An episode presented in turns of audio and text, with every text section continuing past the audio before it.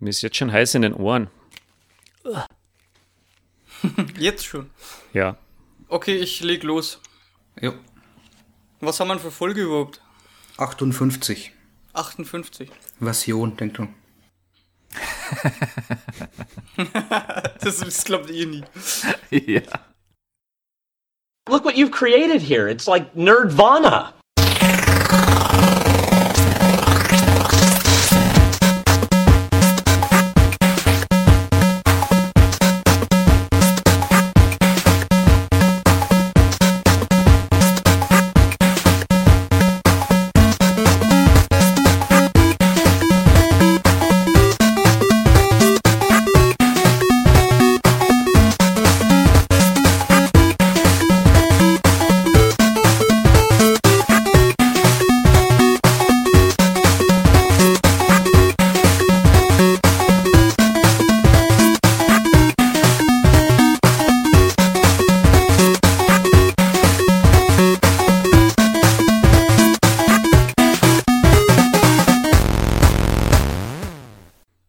Herzlich willkommen zum Nerdwana Podcast. Das ist die Version Nummer 1.58 und äh, wir sind in nicht üblicher Konstellation angetreten. Wir haben auf der einen Seite die üblichen drei Verdächtigen, zum einen Stefan, Hallo. der Tom, Hallo? ich bin der Wolfgang und wir haben unseren österreichischen Außenkorrespondenten Hannes dabei. Hallo. Grüß Gott. Sagt man das so in Österreich? Ich, ich glaube, Das, das ist eher Bayern, glaube ich. ja. Hängt Okay, davon ab, wir, wir sind hier der Nerdwana Podcast. Wir besprechen für alle, die uns noch nicht gehört haben, äh, nerdige Themen, zum Beispiel Filme, Serien, Comics, äh, Computerspiele, Videospiele und wir sprechen so ein bisschen über Musik. Und es hat einen Grund, dass Hannes dabei ist. Und zwar geht es in unserem ersten Thema um einen österreichischen Film, der sich, ja, der einen ganz lustigen Titel hat. Der nennt sich die Gstetten-Saga. Da müssen wir dann gleich nochmal drauf zu sprechen kommen, was das zu bedeuten hat. Und der Untertitel auch ganz wichtig, The Rise of Exenfriedel. Und äh, ja, das ist ein Film aus Österreich, aus dem Dunstkreis von Monochrom. Das ist, ich würde mal grob behaupten, so ein Künstlerkollektiv, ähm, die es schon eine Weile gibt und gemacht hat diesen Film auch ein gewisser Herr Grenzfutter, der glaube ich Teil von Monochrom ist. Aber Hannes, du kannst uns ein bisschen was sagen zu Monochrom. Du bist glaube ich auch schon mal mit dem Herrn Grenzfutter in Kontakt gekommen. Ja, der Johannes Grenzfurter, den kenne ich schon seit vielen Jahren und die Projekte von Monochrom eigentlich auch. Ähm, das ist, wie schon richtig erwähnt, so ein Künstlerkollektiv ähm, aus Wien und ich würde mal sagen, so rund um den Gre Johannes Grenzfurter, der quasi auch so ein bisschen das Mastermind von Monochrom ist. Ja, die haben ganz viele verschiedene Projekte. Das sind jetzt ähm, alles Kunstprojekte, aber ich würde mal sagen, die nehmen sich sehr, selbst nicht sonderlich ernst, sondern ähm, das ist immer alles irgendwie so ein bisschen mit dem Augenzwinkern und ähm, die sind sich auch um kein Thema zu schade eigentlich. Also, und es ist eigentlich immer auch, äh, was die machen, ist immer recht unterhaltsam. Gab es nicht mal ein Computerspiel aus dem Kreis von Monochrom, dieses äh, Unterzögersdorf hieß das, glaube ich? Genau, äh, Sowjet unter, Unterzögersdorf, glaube ich. ich glaube sogar zwei Teile. Ich muss ehrlich gestehen, ich habe das nie gespielt, aber ich habe mir damals schon mal so die Screenshots und so ein bisschen angeschaut. Ähm, das ist so gedacht gewesen. Ähm, ich glaube, dass da irgendwo der letzte das letzte, der letzte russische, also Sowjet, aus der Sowjetunion quasi so ein Überbleibsel ist da irgendwo in Österreich, so eine Art kleiner Staat oder so ein, statt einem Stadtstaat, quasi so ein Dorfstaat, ähm, wo noch irgendwo Sowjetregierung äh, da ist oder ja, und ähm, das Ganze ist so ein Point-and-Click-Adventure, glaube ich, so in die Richtung geht das. Ja, genau, ich habe das, ich hab das seinerzeit gespielt, das war sehr witzig eigentlich. Den zweiten Teil habe ich nie gespielt, aber und da, da sieht man auch schon, da können wir jetzt mal auf diesen Film zu sprechen kommen, da sieht man auch schon, dass, glaube ich, Monochrom sehr oft äh, Gesellschaftskritik so zum Thema hat, weil das war zum Beispiel bei diesem Computerspiel auch der Fall. Ähm, und ist auch in diesem Film der Fall. Aber vielleicht mal vorweg, was ist denn Gstetten? Genau, also der Film heißt ja ähm, die Gstetten-Saga, The Rise of Exenfredel. Und die Gstetten, das ist eigentlich so, naja, das ist so ein ostösterreichischer Ausdruck eher, würde ich sagen, ähm, für einen, eine Ort oder eine Umgebung, die jetzt äh, nicht sonderlich schön ist. Also so, so ein Gelände quasi, wo ja Bauschutt rumliegt oder also wo es halt nicht sonderlich schön oder aufgeräumt ist. Okay, ähm, ganz kurz, Hannes, du bist bei mir nur halb im Bild. Ich weiß nicht, ob du dann, ob deine Kamera verrutscht ist oder ob das an mir liegt. du, du rutschst nämlich immer weiter rechts aus dem Bild. Jetzt ist es wieder gut. Okay, ähm, hast du, du hattest mit Grenzfutter schon mal was zu tun, hast du mir, glaube ich, erzählt, oder? Naja, wenn, ich war, ich habe zehn Jahre in Wien gelebt und ähm, da ist einem, äh, ist ein bisschen kulturinteressierten, der, der Monochrom läuft einem da immer wieder, ist, also ist mir zumindest immer wieder über den Weg gelaufen, durch diverseste Projekte, die die so hatten und die haben Museumsquartier, auch so einen Ausstellungsraum, das ist so ein, ja, so ein Museumsbereich in Wien ähm, und ähm, ja, die hatten halt in Wien verschiedene Projekte ähm, am Laufen und äh, ich hatte Johannes Grenzfurter einmal oder ja schon öfters mal begegnet, immer aber nur kurz geredet und ähm, ja, und einmal ähm, war es in Wien auch im Museumsquartier, glaube ich, da hat er irgendeine Vorlesung oder so ähm, gemacht. Ja. Ich würde jetzt mal behaupten, angesichts dieses Films, dass das schon ein ziemlich durchgeknallter Charakter ist, oder? Ja, also der ist schon ziemlich verrückt. Ähm, der macht halt äh, auch noch andere Sachen. Äh, also die Roboxötica, glaube ich, ist so aus dem, aus, auch aus dem Dunstkreis von Monochrom raus.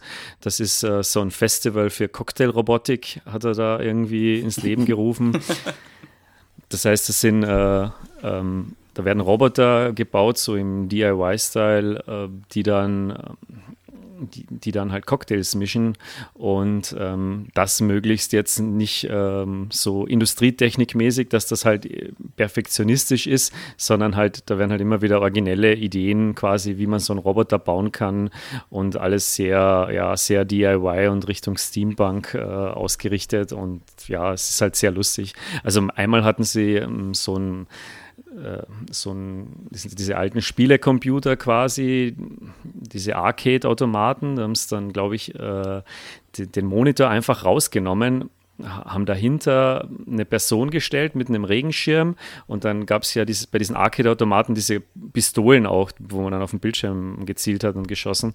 Äh, und diese Pistolen, da kam halt Alkohol raus, eben Cocktailrobotik, ne? Und dahinter, da musste man quasi auf die Person, die hinter dem Automaten steht, schießen und der hat den Mund aufgemacht und dem wurde der Cocktail quasi in den Mund geschossen mit diesen Pistolen. Also das kann ich mich jetzt so auf die Schnelle zum Beispiel erinnern erinnern.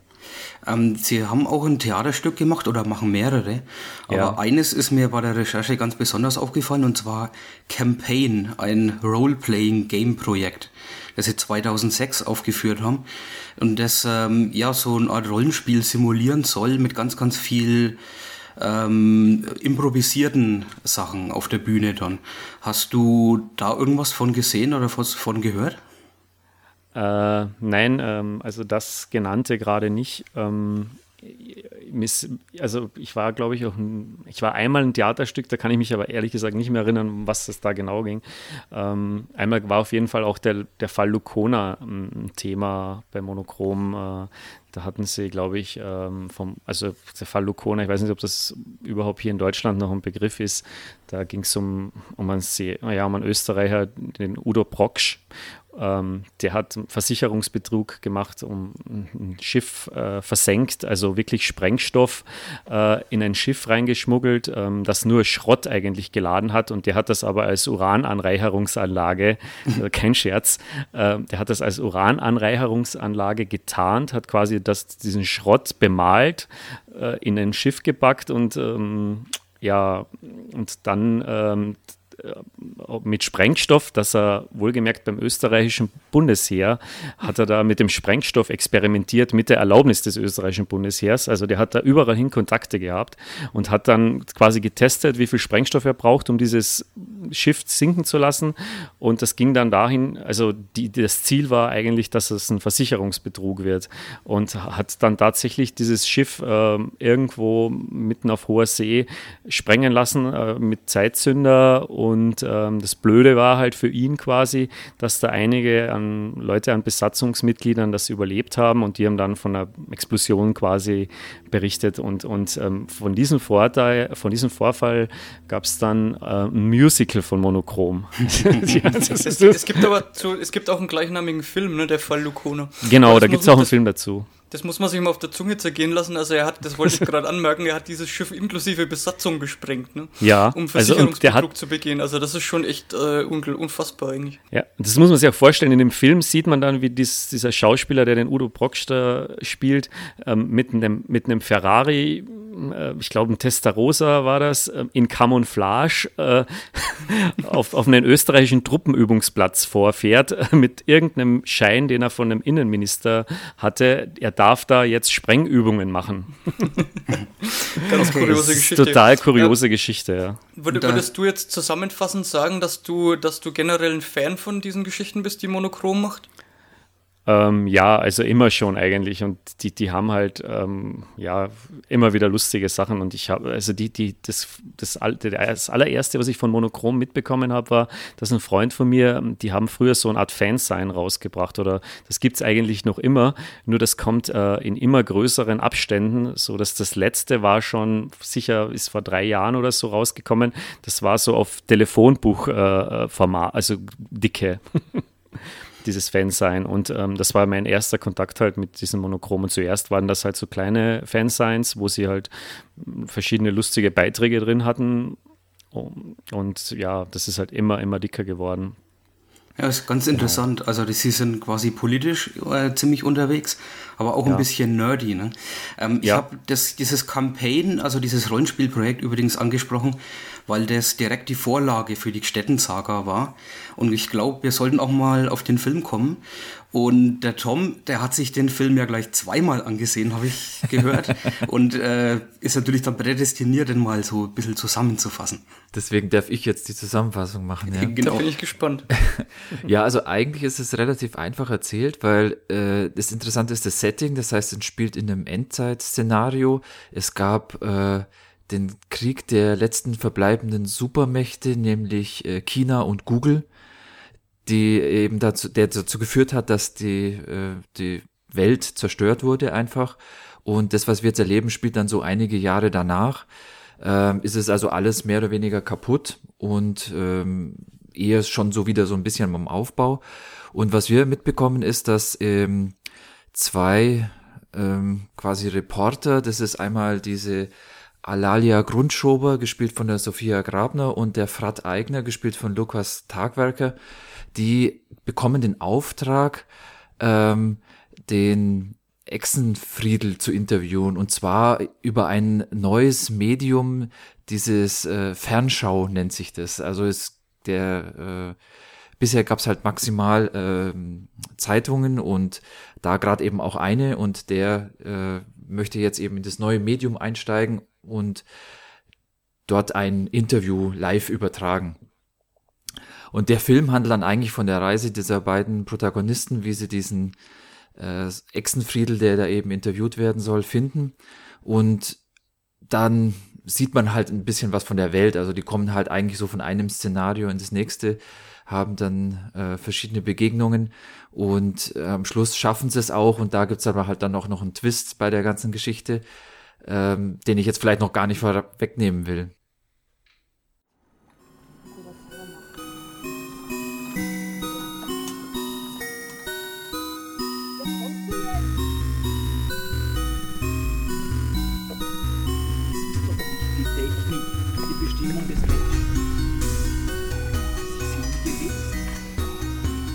Assistenz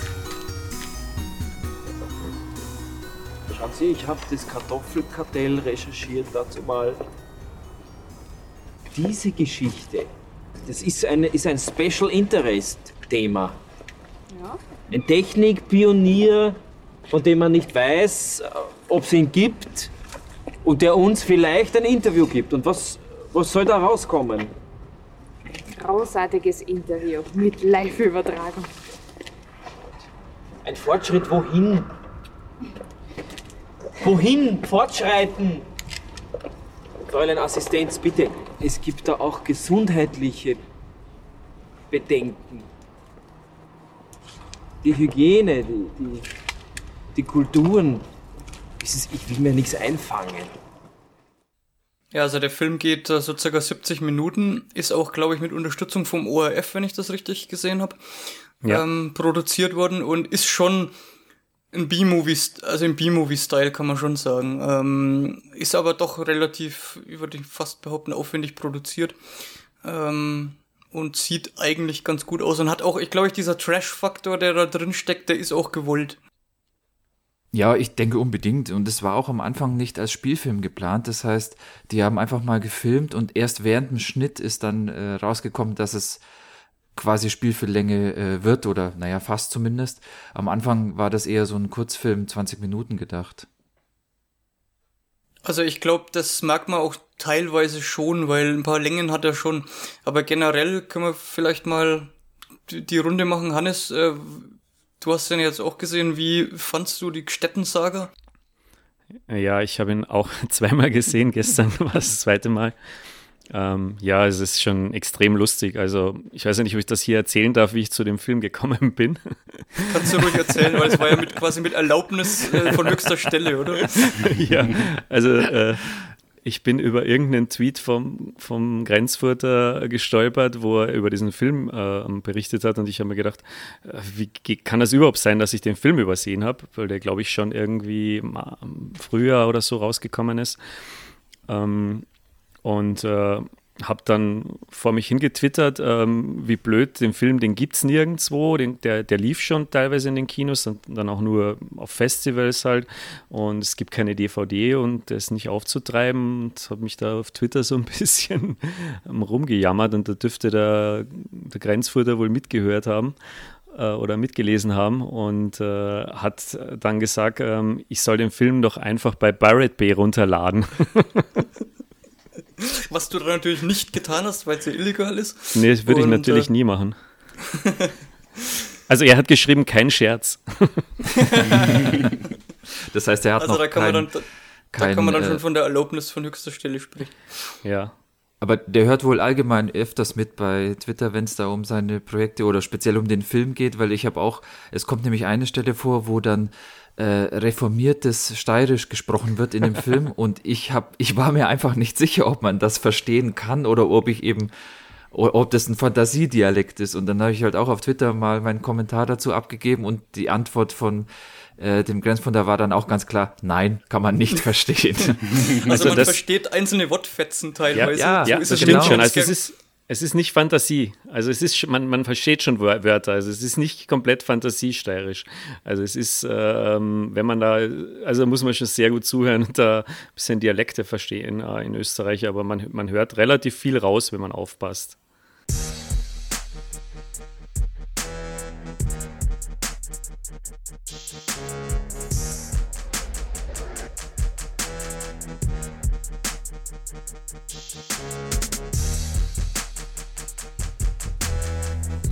Herr von Geld schickt uns, lasst uns passieren. Wir haben eine volksbildnerische Mission, ein Fernsehschau-Interview.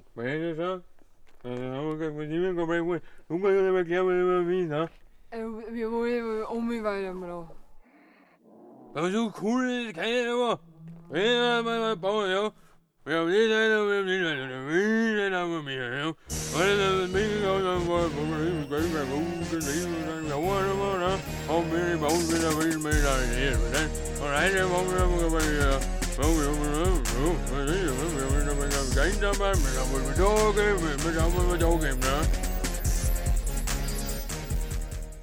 Es ist ein, man kann es vielleicht zusammenfassen, als es ist ein fast bis zur Unkenntlichkeit verlalltes Steirisch. Richtig, ja.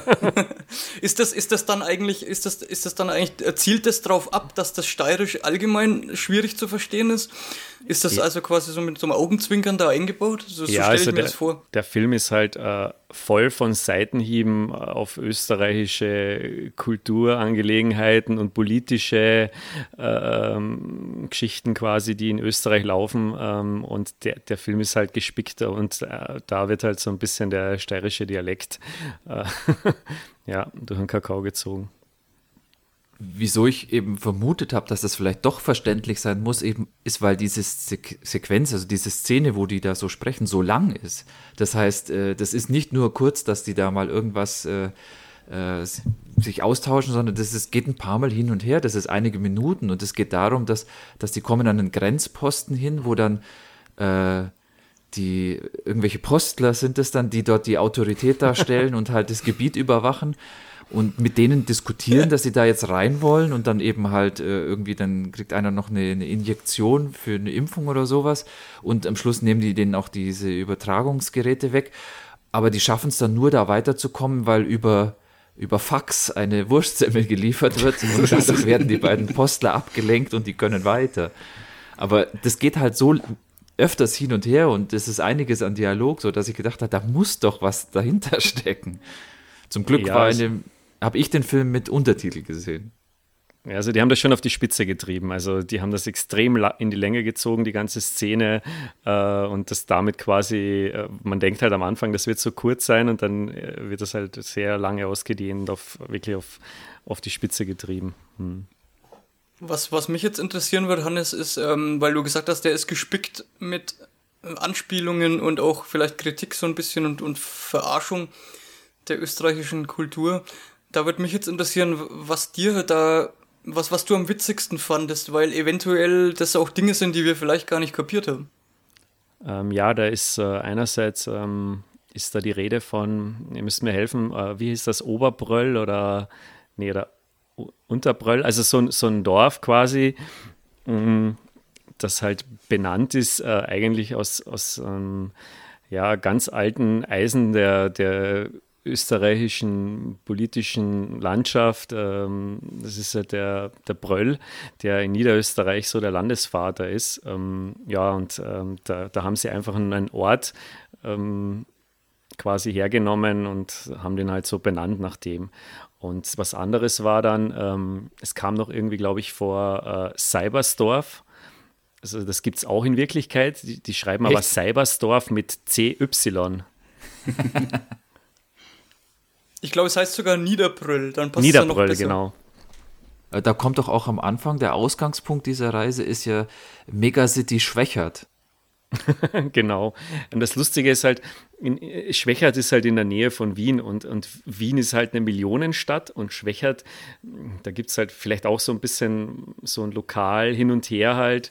Ähm, das kleine Schwächert neben dem großen Wien, denke ich. Und da, da hat man quasi in dem Film aus der kleinen Vorstadt, würde ich schon fast sagen, ähm, es ist die sehr industriell geprägt auch. Da ist auch die ÖMV, deswegen hat sich das auch im Film ganz schön ähm, gespiegelt quasi, dass man dann, dies, wenn, wenn sie da dieses, das ist glaube ich, auch das Filmplakat. Da sieht man im, Hintergrund mhm. die, die ÖMV, die halt die österreichische Mineralölverarbeitung. Und ähm, ja, äh, und da hat man quasi aus, einem, aus einer kleinen Vorstadt eine Megacity plötzlich gemacht. Okay, Während ich fand Wien diese, ja zerstört wurde wahrscheinlich. Ich genau, fand diese ich ganzen fand Namen irgendwie einfach nur witzig, weil sie sich witzig angehört haben. Aber da steckt anscheinend dann wesentlich mehr dahinter. Ne? Ja, also es ist, ähm, auf jeden Fall, die haben halt alles so ein bisschen ähm, eingebaut. Und ich meine, da, da, ist ja auch viel Kalauer drin. So ich, die Lava von, in die Bratis, in die Lava von Bratislava ist da jemand geworfen worden. Oder das, das Tantal, wo diese seltenen Erden abgebaut werden. Genau. Genau.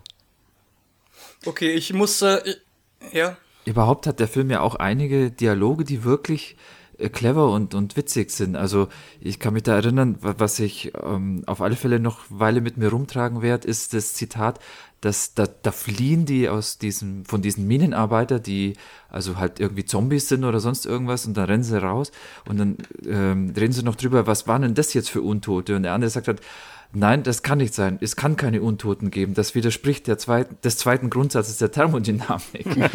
das fand ich schon auch klasse. Ja. Jetzt hör auf zu drängeln, ich sehe nicht, wo ich hinsteige. Ich bin jetzt Atheist. Was? Das ging aber schnell. Ich bin so. Was für ein Albtraum. Oh Gott, diese Minenarbeiter. Schlecht gelaunte Minenarbeiter. Aber kein Wunder, diese horriblen Arbeitsbedingungen, die haben sie veruntotet. Untote? Ich, das kann es doch gar nicht geben. Ich meine, bitte, das verstößt gegen den zweiten Hauptsatz der Thermodynamik. Fräulein Grundschober, Sie lenken ab. Sie und Ihre Nerds mit Ihrem Erzhunger, Sie haben diesen Klassenkampf mitzuverantworten. Ja, an Ihren Basteleien klebt Erzblut. Ja, wie kann ich denn das wissen? Wir sind doch nur ein paar Nerds, die etwas tun wollen. Ja, wollen Sie vielleicht zurückgehen und das mit der Gewerkschaft ausdiskutieren? Ich bin ja für soziale Gerechtigkeit, aber, aber man kann ja einer alten Dame doch nicht das Herz rausfressen. Jetzt klingen Sie wie eine Sozialdemokratin. Was? Aber na, ja, das, das war wirklich jetzt zu hart. Entschuldigung. Oder eine andere Szene, wo der eine auf einmal ähm, eine Erleuchtung bekommt und sagt, ich wünschte, ich könnte Ihnen an einer kleinen Stoffpumpe zeigen, wo mich das kleine Jesuskind berührt. genau, ja, das, das, das sind alles super Szenen und es sind immer mal wieder richtig coole Sachen dabei, über die man lachen kann oder Dialoge, die irgendwie ähm, so tiefer gehen, als das eigentlich den Anschein hat. Nur hatte ich leider ein kleines Problem mit dem Film und zwar wirkt er für mich ein bisschen zusammengestückelt. Also ich habe die ganze Zeit so das Gefühl gehabt, ich schaue mir Improvisationstheater an und das ist es ja im Grunde auch. Ich meine, es basiert da drauf und der Film ist sogar größtenteils ähm, improvisiert und ich habe da halt ein bisschen so allgemein meine Probleme damit. Es ist nicht so meine Kunstform und ich habe eigentlich eher so einen Film erwartet, der mir eine äh, durchgehende Geschichte erzählt. Das ist hier aber eigentlich dann nicht so der Fall oder ist auch gar nicht mal so gewollt. Ja, er ist schon sehr episodenhaft und äh, das mit dem Theater ist mir auch aufgefallen, weil die Art und Weise, wie gesprochen wird, halt jetzt nicht realistisch sein soll. Ja? Ähm, ganz bezeichnend ist das bei dem einen Hauptcharakter, bei dem äh, Fred. Frat. Der, oder Fett, ja. Frat. Der, äh, Frat, okay, Entschuldigung. als, als Franke dürfte ich ja das R nicht unterschlagen. Ach so. Ähm, der, der, der schon immer irgendwie so ein, mit sehr viel Ausdruck spricht teilweise. Ja. Also das wirkt eher wie ein Bühnenstück. Und dann diese, die, diese Episodenhaftigkeit. Also ich fand jetzt nicht, dass das nicht ähm, zusammengepasst hat. Aber es war halt schon sehr stark unterteilt. Und es war teilweise unterteilt in Szenen, das, was mir aufgefallen ist, die dann immer aus dieser Ich-Perspektive meistens irgendwie eine Flucht von einem Ort zum nächsten dann irgendwie gezeigt hat. Und das waren sehr, sehr lange Szenen in so einer Ego-Shooter-Perspektive fast schon. Ziemlich mhm. verwackelt auch und da wurde immer sehr, sehr stark diskutiert, während die auf der Flucht waren. Was auch immer ziemlich schöne Gespräche waren eigentlich. Und dann ist, hat es halt immer im Prinzip ein neuen, neues Kapitel eingeleitet und ein neue, neues Szenario eingeleitet. Ich hatte in der im ersten Drittel hatte ich Probleme bei dem Film, weil der teilweise Szenen zu lang waren. Also man, man sieht dann Fred zum Beispiel, wie er fünf Minuten versucht, ein Streichholz anzuzünden. Was, das war mir teilweise schon ein bisschen zu übertrieben lang. Aber es hat sich dann gelegt, ab dem Punkt, wo dann die wirklich skurrilen Begegnungen kamen und äh, die Gesangseinlage zum Beispiel, die da einmal stattgefunden hat. Die fand das ich waren dann so Sachen. Die, ja. die fand ich ja, die war schrecklich, aber sie war halt auf eine amüsante Art und Weise schrecklich. Also es war, hat zum Film gepasst und war wieder mal so eine Grenzüberschreitung. Ich weiß jetzt nicht, ob da wieder irgendeine österreichische Kritik drin steckt in diesem Song. Ich fand es einfach nur total schräg.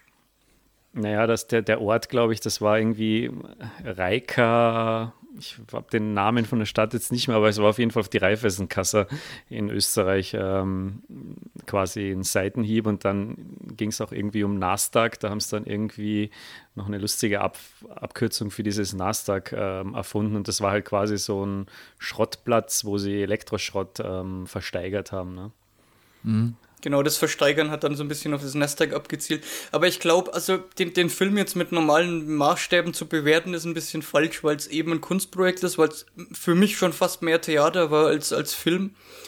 Und äh, weil es diesen Trash-Faktor hatte. Und von daher würde ich sagen, ich war jetzt nicht so filmisch, storytechnisch begeistert, sondern einfach, äh, was da als nächstes Schräges ums Eck kommt. Ja, ich muss halt leider gestehen, dass ich teilweise ein bisschen gelangweilt war. Wie der Song eingesetzt habe, habe ich mir schon gedacht, äh, ja, hoffentlich ist der schnell wieder vorbei. Hat dann aber ewig gedauert. Und auch sowas wie die Zombie-Szene fand ich dann, wie sie angefangen hat, habe ich mir gedacht, yeah, Zombies. Vorher waren, waren sehr interessante Gespräche mit dieser komischen Frau. Aber die Zombie-Szene war auch was, das war bei mir innerhalb von 30 Sekunden dann schon wieder genug. Und so ging es mir eigentlich fast den kompletten Film durch. Und der hat mich nicht so richtig gerissen. Und ich glaube, es liegt auch größtenteils daran, dass ich ganz, ganz viele Gags eben nicht verstanden habe. Oder vielleicht auch gar nicht erkannt habe, dass es sich hier um Gags handelt oder um so Insiderwissen. Ähm, ich glaube, das ist auch ein Film, das ist der, ein idealer Film, den man sich im Freundeskreis anschaut. Das, das ist kein Film, den man sich alleine irgendwie im Wohnzimmer anguckt, sondern da, mhm. da, da muss man sich ein paar Leute einladen und ich glaube, dann hat man auch, wesentlich mehr Spaß dran an, an dem. Ich würde auch empfehlen, einen gewissen Prozentsatz der Leute äh, für diese Person auch Österreicher auszuwählen, die, die dann vielleicht so ein bisschen Ahnung haben und einem das erklären können. Das hilft vielleicht weiter.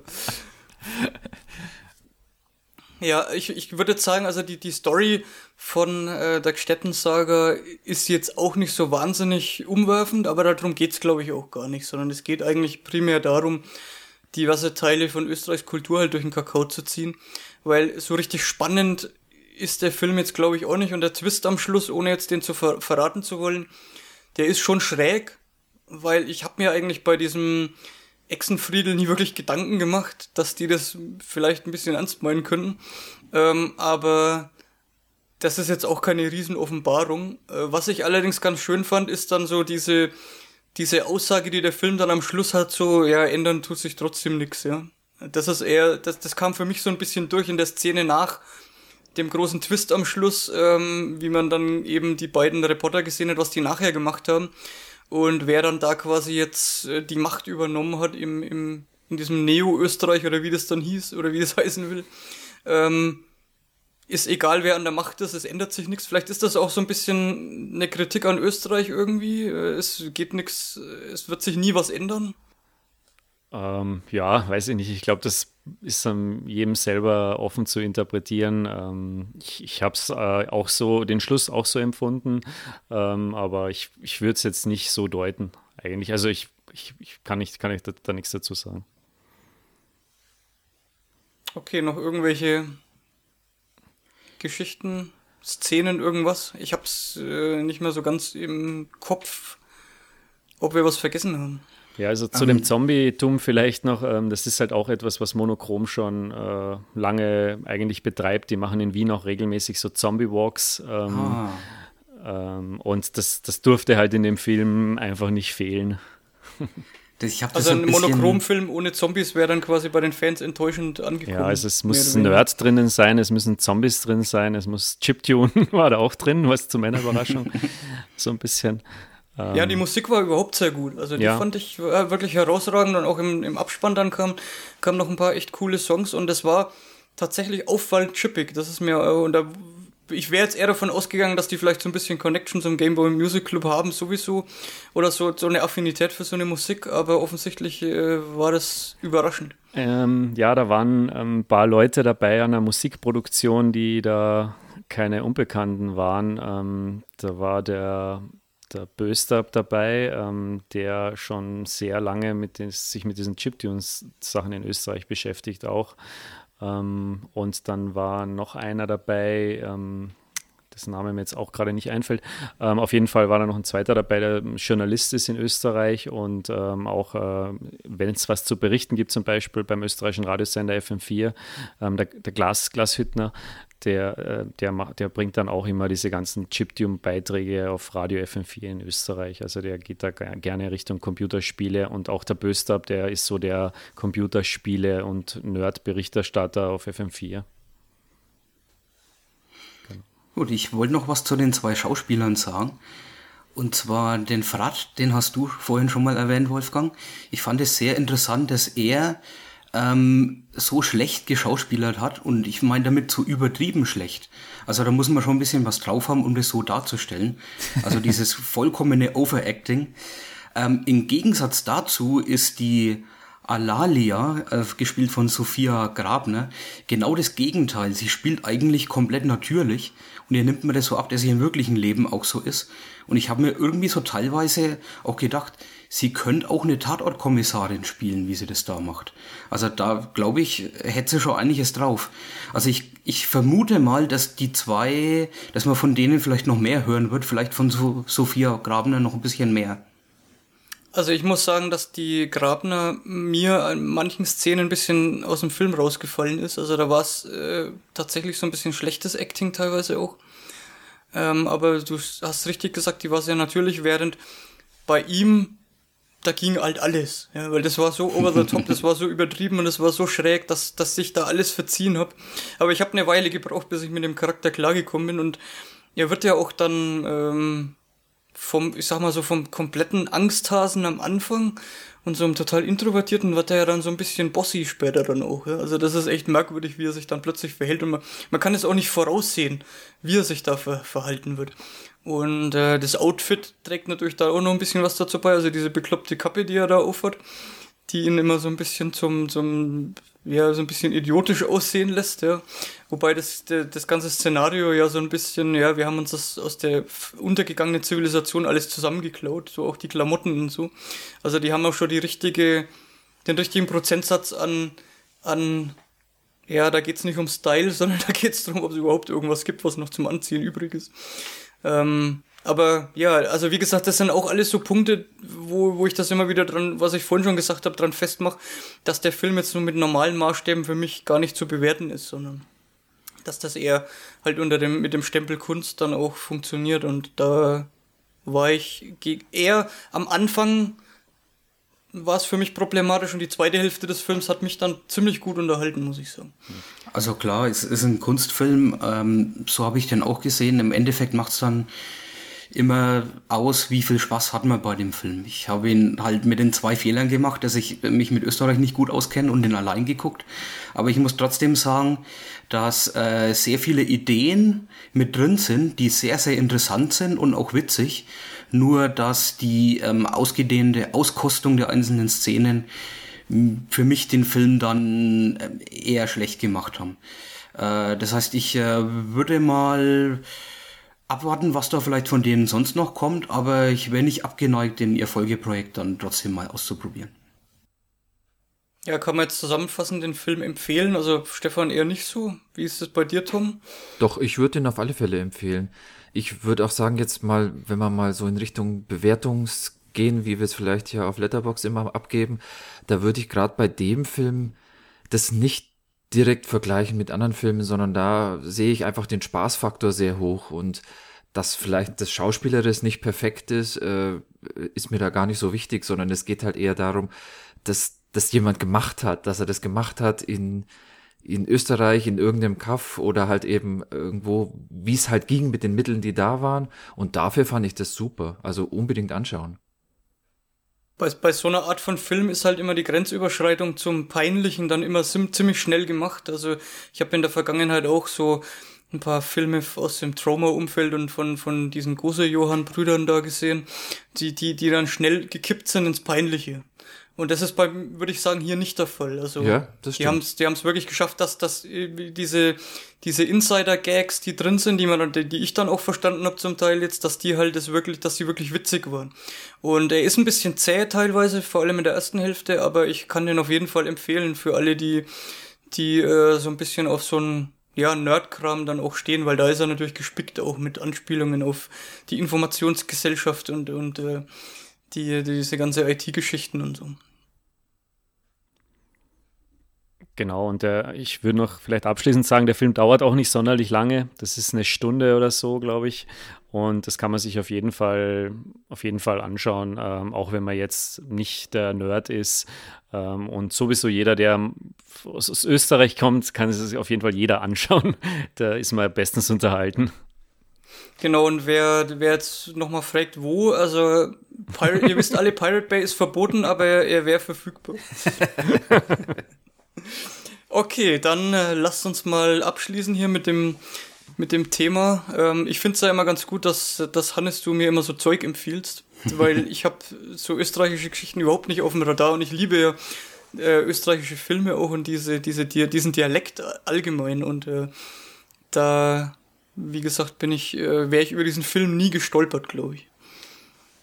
Okay, dann lasst uns mal mit Film weitermachen. Es gibt noch eine Geschichte, Stefan, die du äh, in die Liste geschrieben hast. Und zwar ist das äh, auch ein ziemlich nerdiges Ding. Es geht um mhm. eine Street Fighter-Verfilmung und äh, da habe ich eine gesehen, die grottenschlecht war. Die ist ziemlich alt, ich glaube aus den 90ern.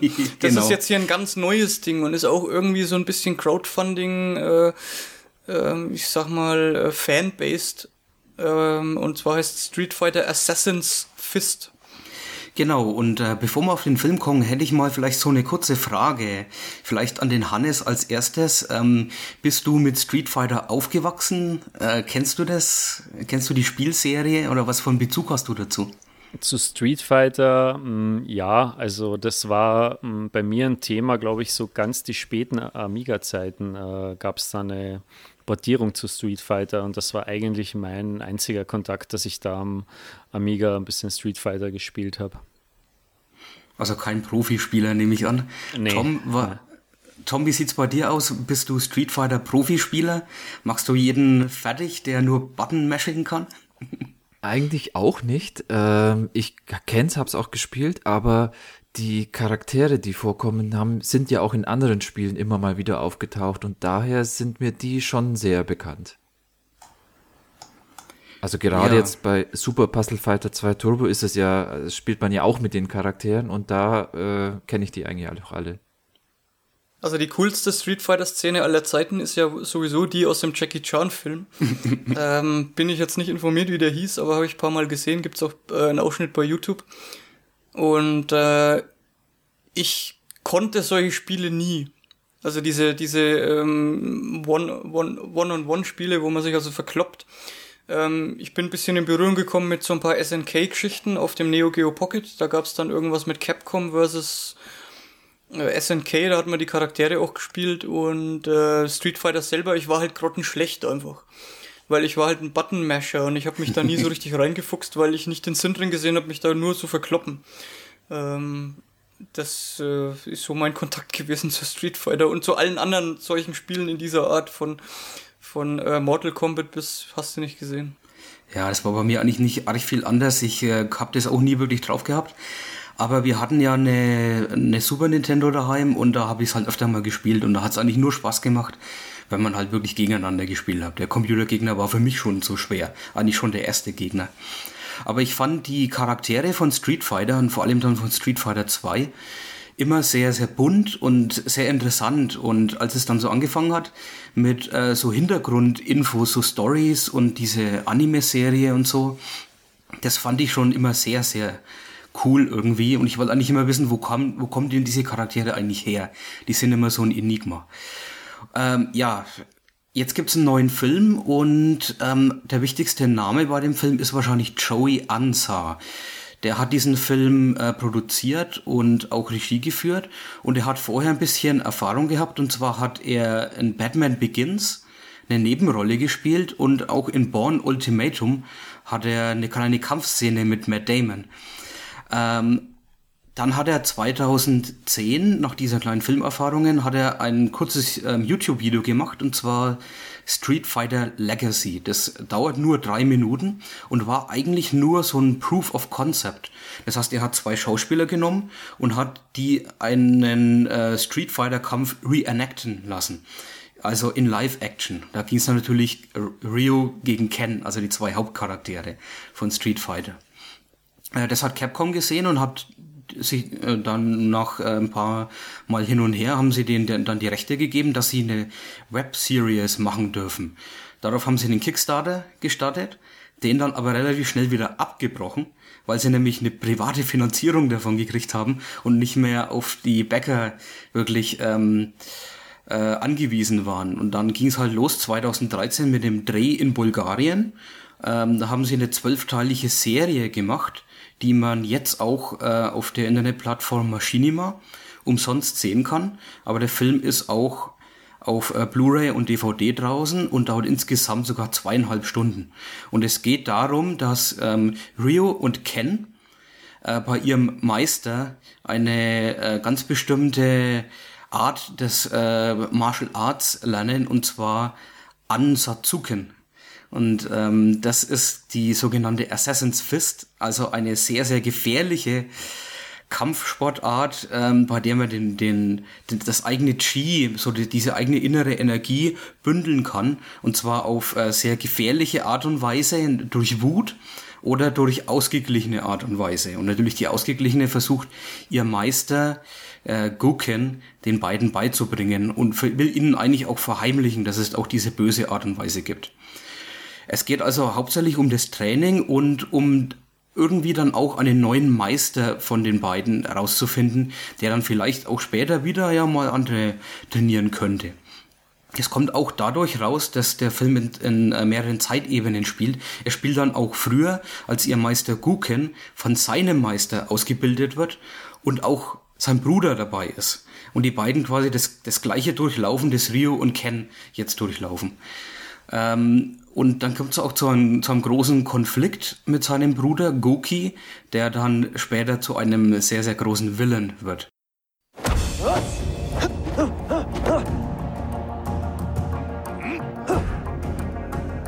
Sensei, your spirit which flows through me now continues to flourish in a new generation. You would be proud, but can I prevent history from repeating itself? I think it is time you taught us the techniques of the Hado. Test us, Shisho.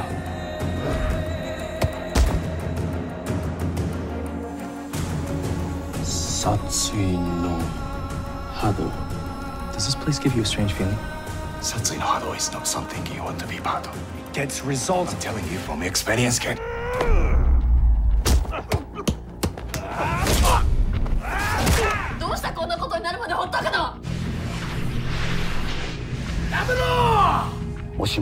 戻ってきても。弟子でも家族でもない。その時は敵として戻ってこい。鋼鉄先生はどうやって亡くなったんですか？この日が来ないことを祈っていた。殺意の波動の頂点にする春国殺は神話でも何でもない。Was den Film ganz besonders ausmacht, finde ich, dass äh, die Kampfszenen extrem realistisch sind. Eigentlich vollkommen auf einem Niveau von äh, Bruce Lee oder Jackie Chan oder Jet Lee, vielleicht sogar noch viel, viel mehr realistisch. Also die, die Choreografie ist einfach überwältigend. Man kann alles nachvollziehen, man sieht jeden Move und jeder Move sieht man, dass er richtig ausgeführt ist. Und es fühlt sich auch total an wie aus dem Spiel Street Fighter. Das heißt, ich habe so die ganze Zeit das Gefühl, das ist richtiges Reenactment von einem Street Fighter Kampf und kommt auch richtig cool rüber.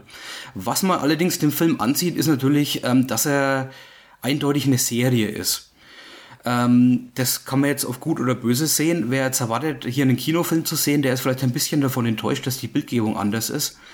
Ähm, wer aber weiß, dass es sich hier um eine Miniserie handelt, der wird wahrscheinlich sehr, sehr positiv davon überrascht werden. Äh, das war ich zumindest. Ich hätte nicht erwartet, dass der Film so gut aussieht von äh, dem ganzen Setting her einfach, äh, wie realistisch das auch wirkt. Ähm, in seinen eigenen Grenzen, dass es immer noch ein Street Fighter Film ist natürlich. Ähm, ich fand die, die Landschaften sehr, sehr schön, die dargestellt werden. Ähm, und auch von den Innenräumen und so und von der Kamerafahrten und alles ist das vollkommen auf heutigen TV-Niveau. Also wie man es jetzt gerade so gewohnt ist von, von den richtig guten Produktionen heutzutage.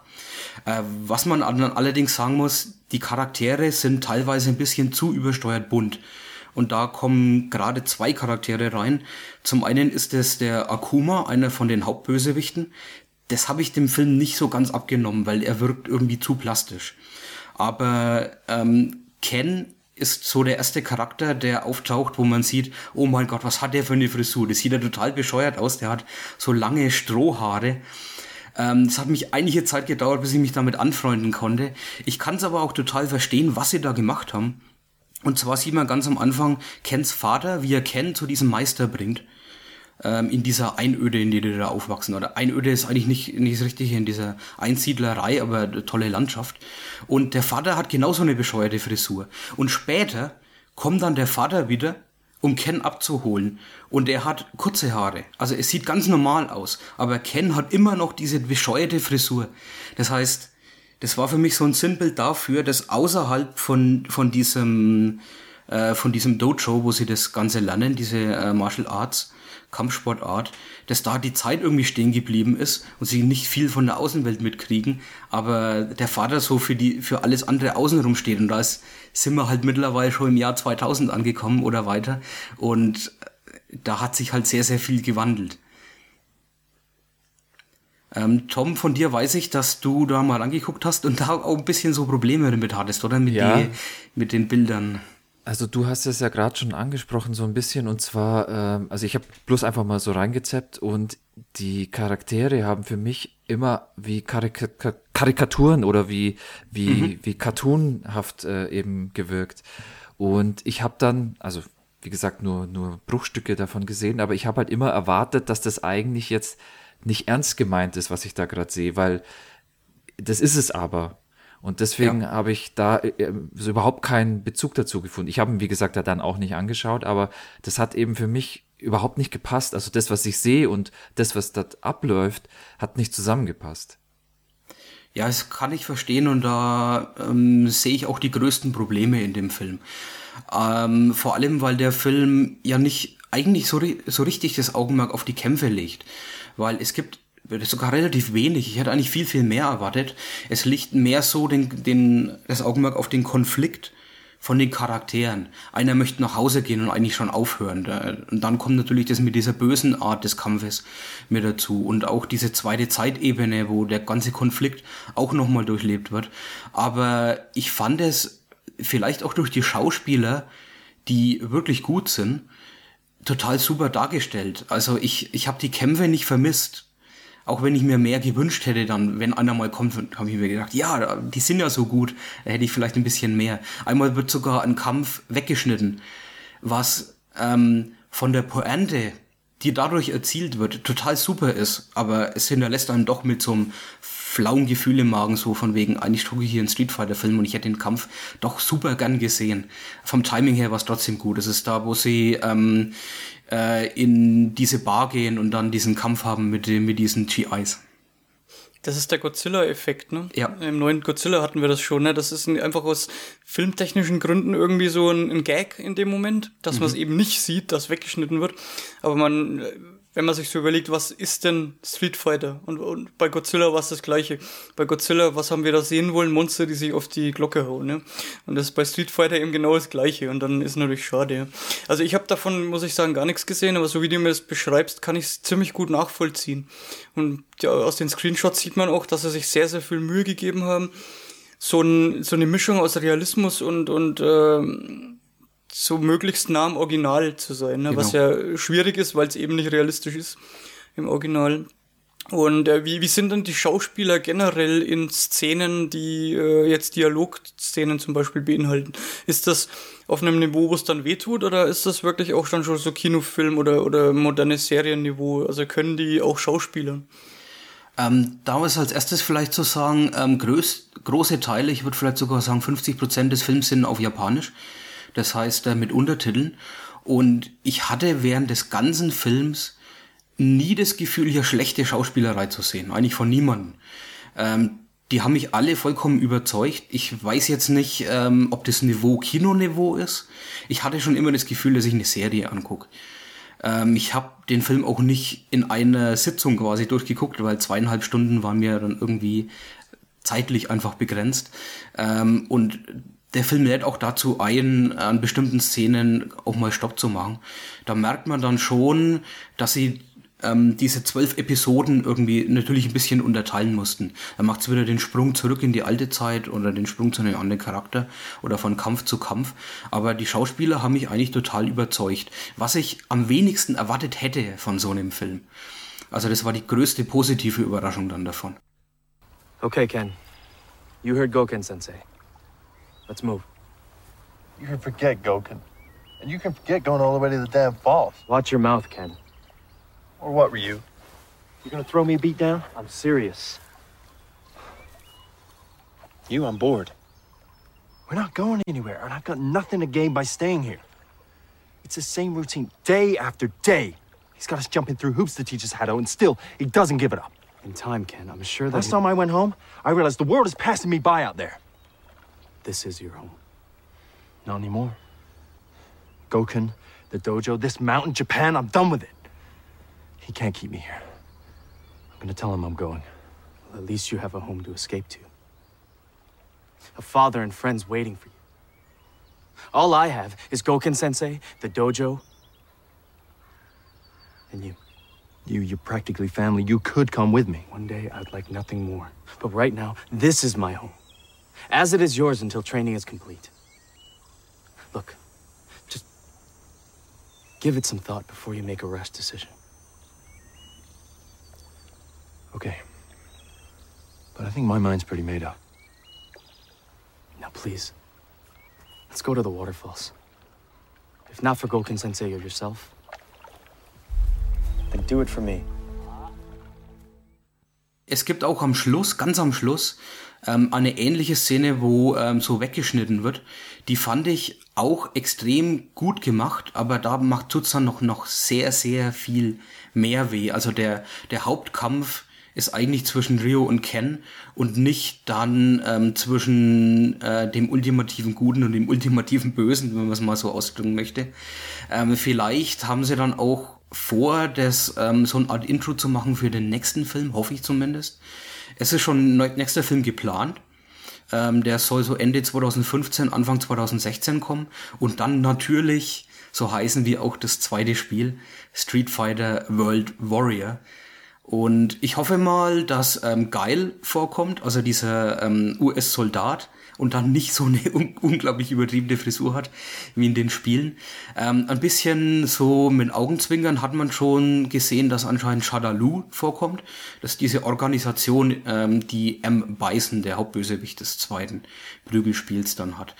Ähm, ich hoffe, dass sie es nicht übertreiben und dann einfach nur einen Charakter nach dem anderen bringen.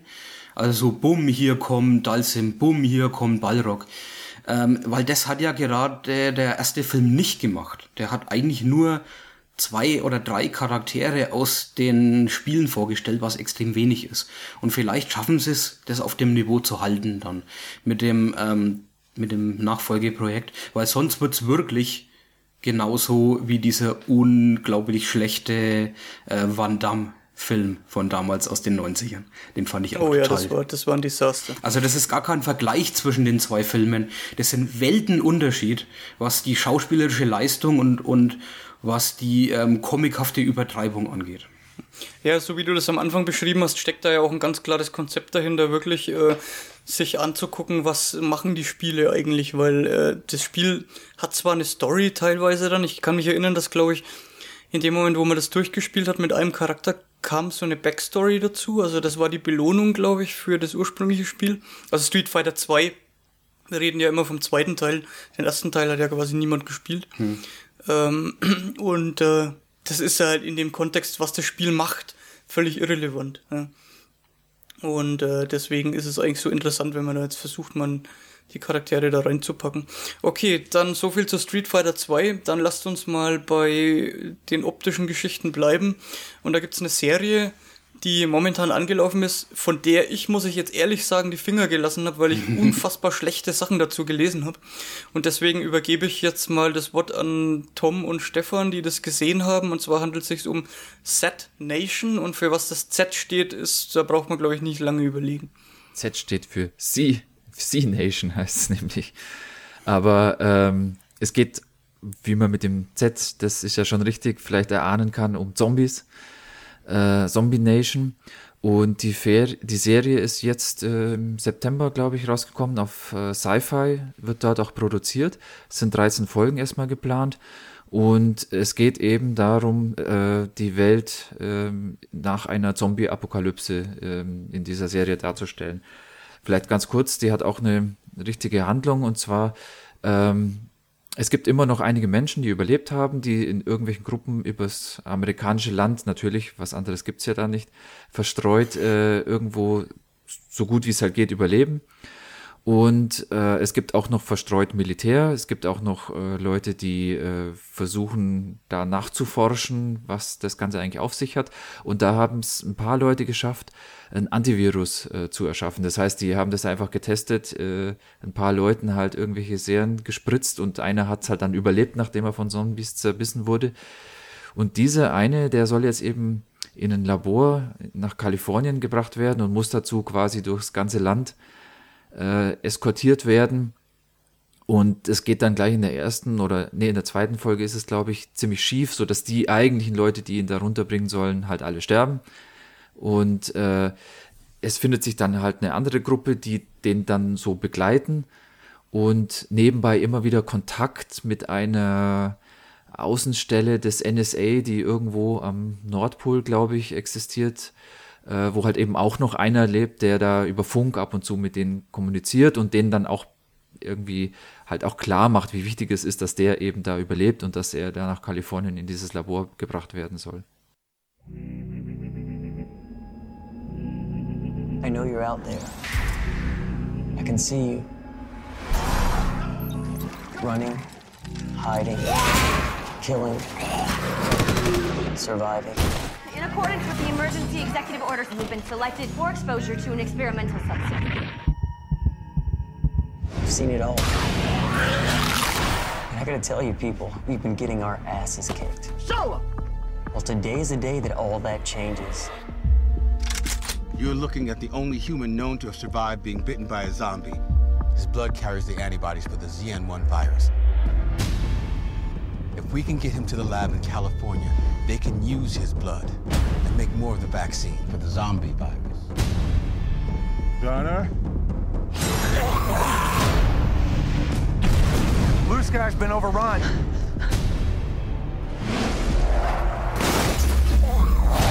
Looks like we're taking Mr. Congeniality to California. We evac as soon as the plane's loaded. Go, go, go! Northern Light, signing off.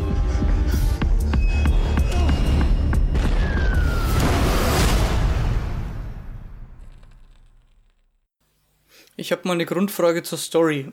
Und zwar, wenn ich jetzt auf der einen Seite von der, den USA ein Labor habe, ja, wo ich dann quasi das untersuche und äh, ein Serum habe, äh, was quasi dem gespritzt wird, mhm. das mache ich doch dann logischerweise im Labor. Ja, nämlich ja. auf der anderen Seite des Kontinents. äh, um einen möglichst weiten Weg zu haben, um vielleicht daraus eine Fernsehserie machen nein, zu können. Nein, nein, es geht schon darum, es gibt halt so einzelne Stellen, wo, wo noch überhaupt Menschen sind und noch Aktivitäten da sind. Und das eine Labor, wo die eben geschafft haben, diesen, äh, diesen, äh, diesen Antivirus zu finden, das ist komplett überrannt und zerstört worden. Und äh, das Einzige, was jetzt hat dort überlebt hat, waren halt zwei Soldaten und dieser eine Typ, der halt äh, das Serum in sich trägt.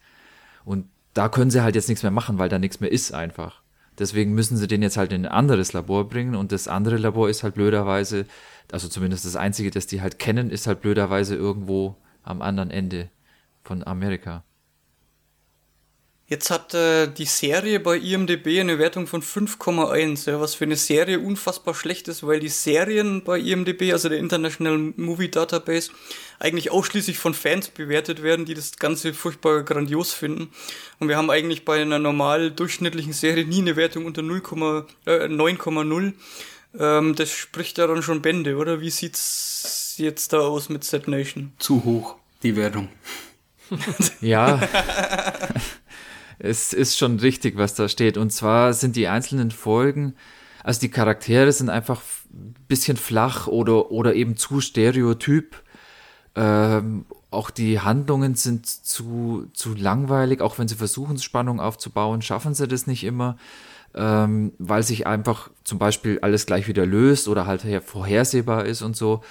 Ähm, das Einzige, was man, was es überhaupt noch interessant macht, ist eben, dass das Ganze in Bewegung ist. Das heißt, die versuchen irgendwie wirklich vorwärts zu kommen und dadurch haben sie eben die Möglichkeit, dass sie jedes Mal in jeder Episode eben in ein neues Setting reingeraten.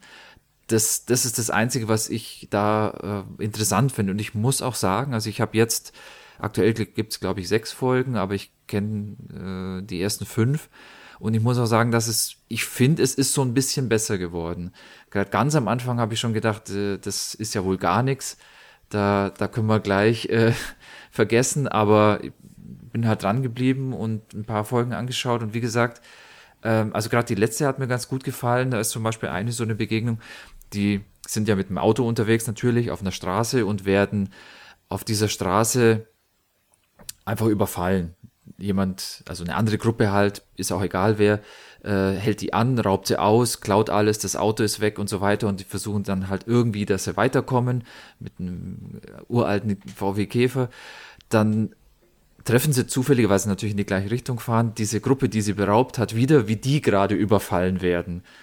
Und äh, dann fahren sie halt wieder weiter und kommen dann irgendwo ähm, wieder eine Szene, wo die, die die Gruppe überfallen hat, wieder von Zombies äh, zerstückelt wird. Das heißt, das ist halt irgendwie ähm, sehr gefährlich da und dann ähm, siehst halt auch, dass es einfach äh, die Gegend ähm, das ist nicht, nicht, nicht sicher dort. Und das, das finde ich schon ganz witzig gemacht, dass man da eben sieht, dass die, die bewegen sich jetzt nicht, ja, da fahren wir halt mal übers Land, ist ja schöne Reise, da ist eigentlich ganz nett und ab und zu sind da Zombies, sondern das Problem sind schon auch die Leute, die sind.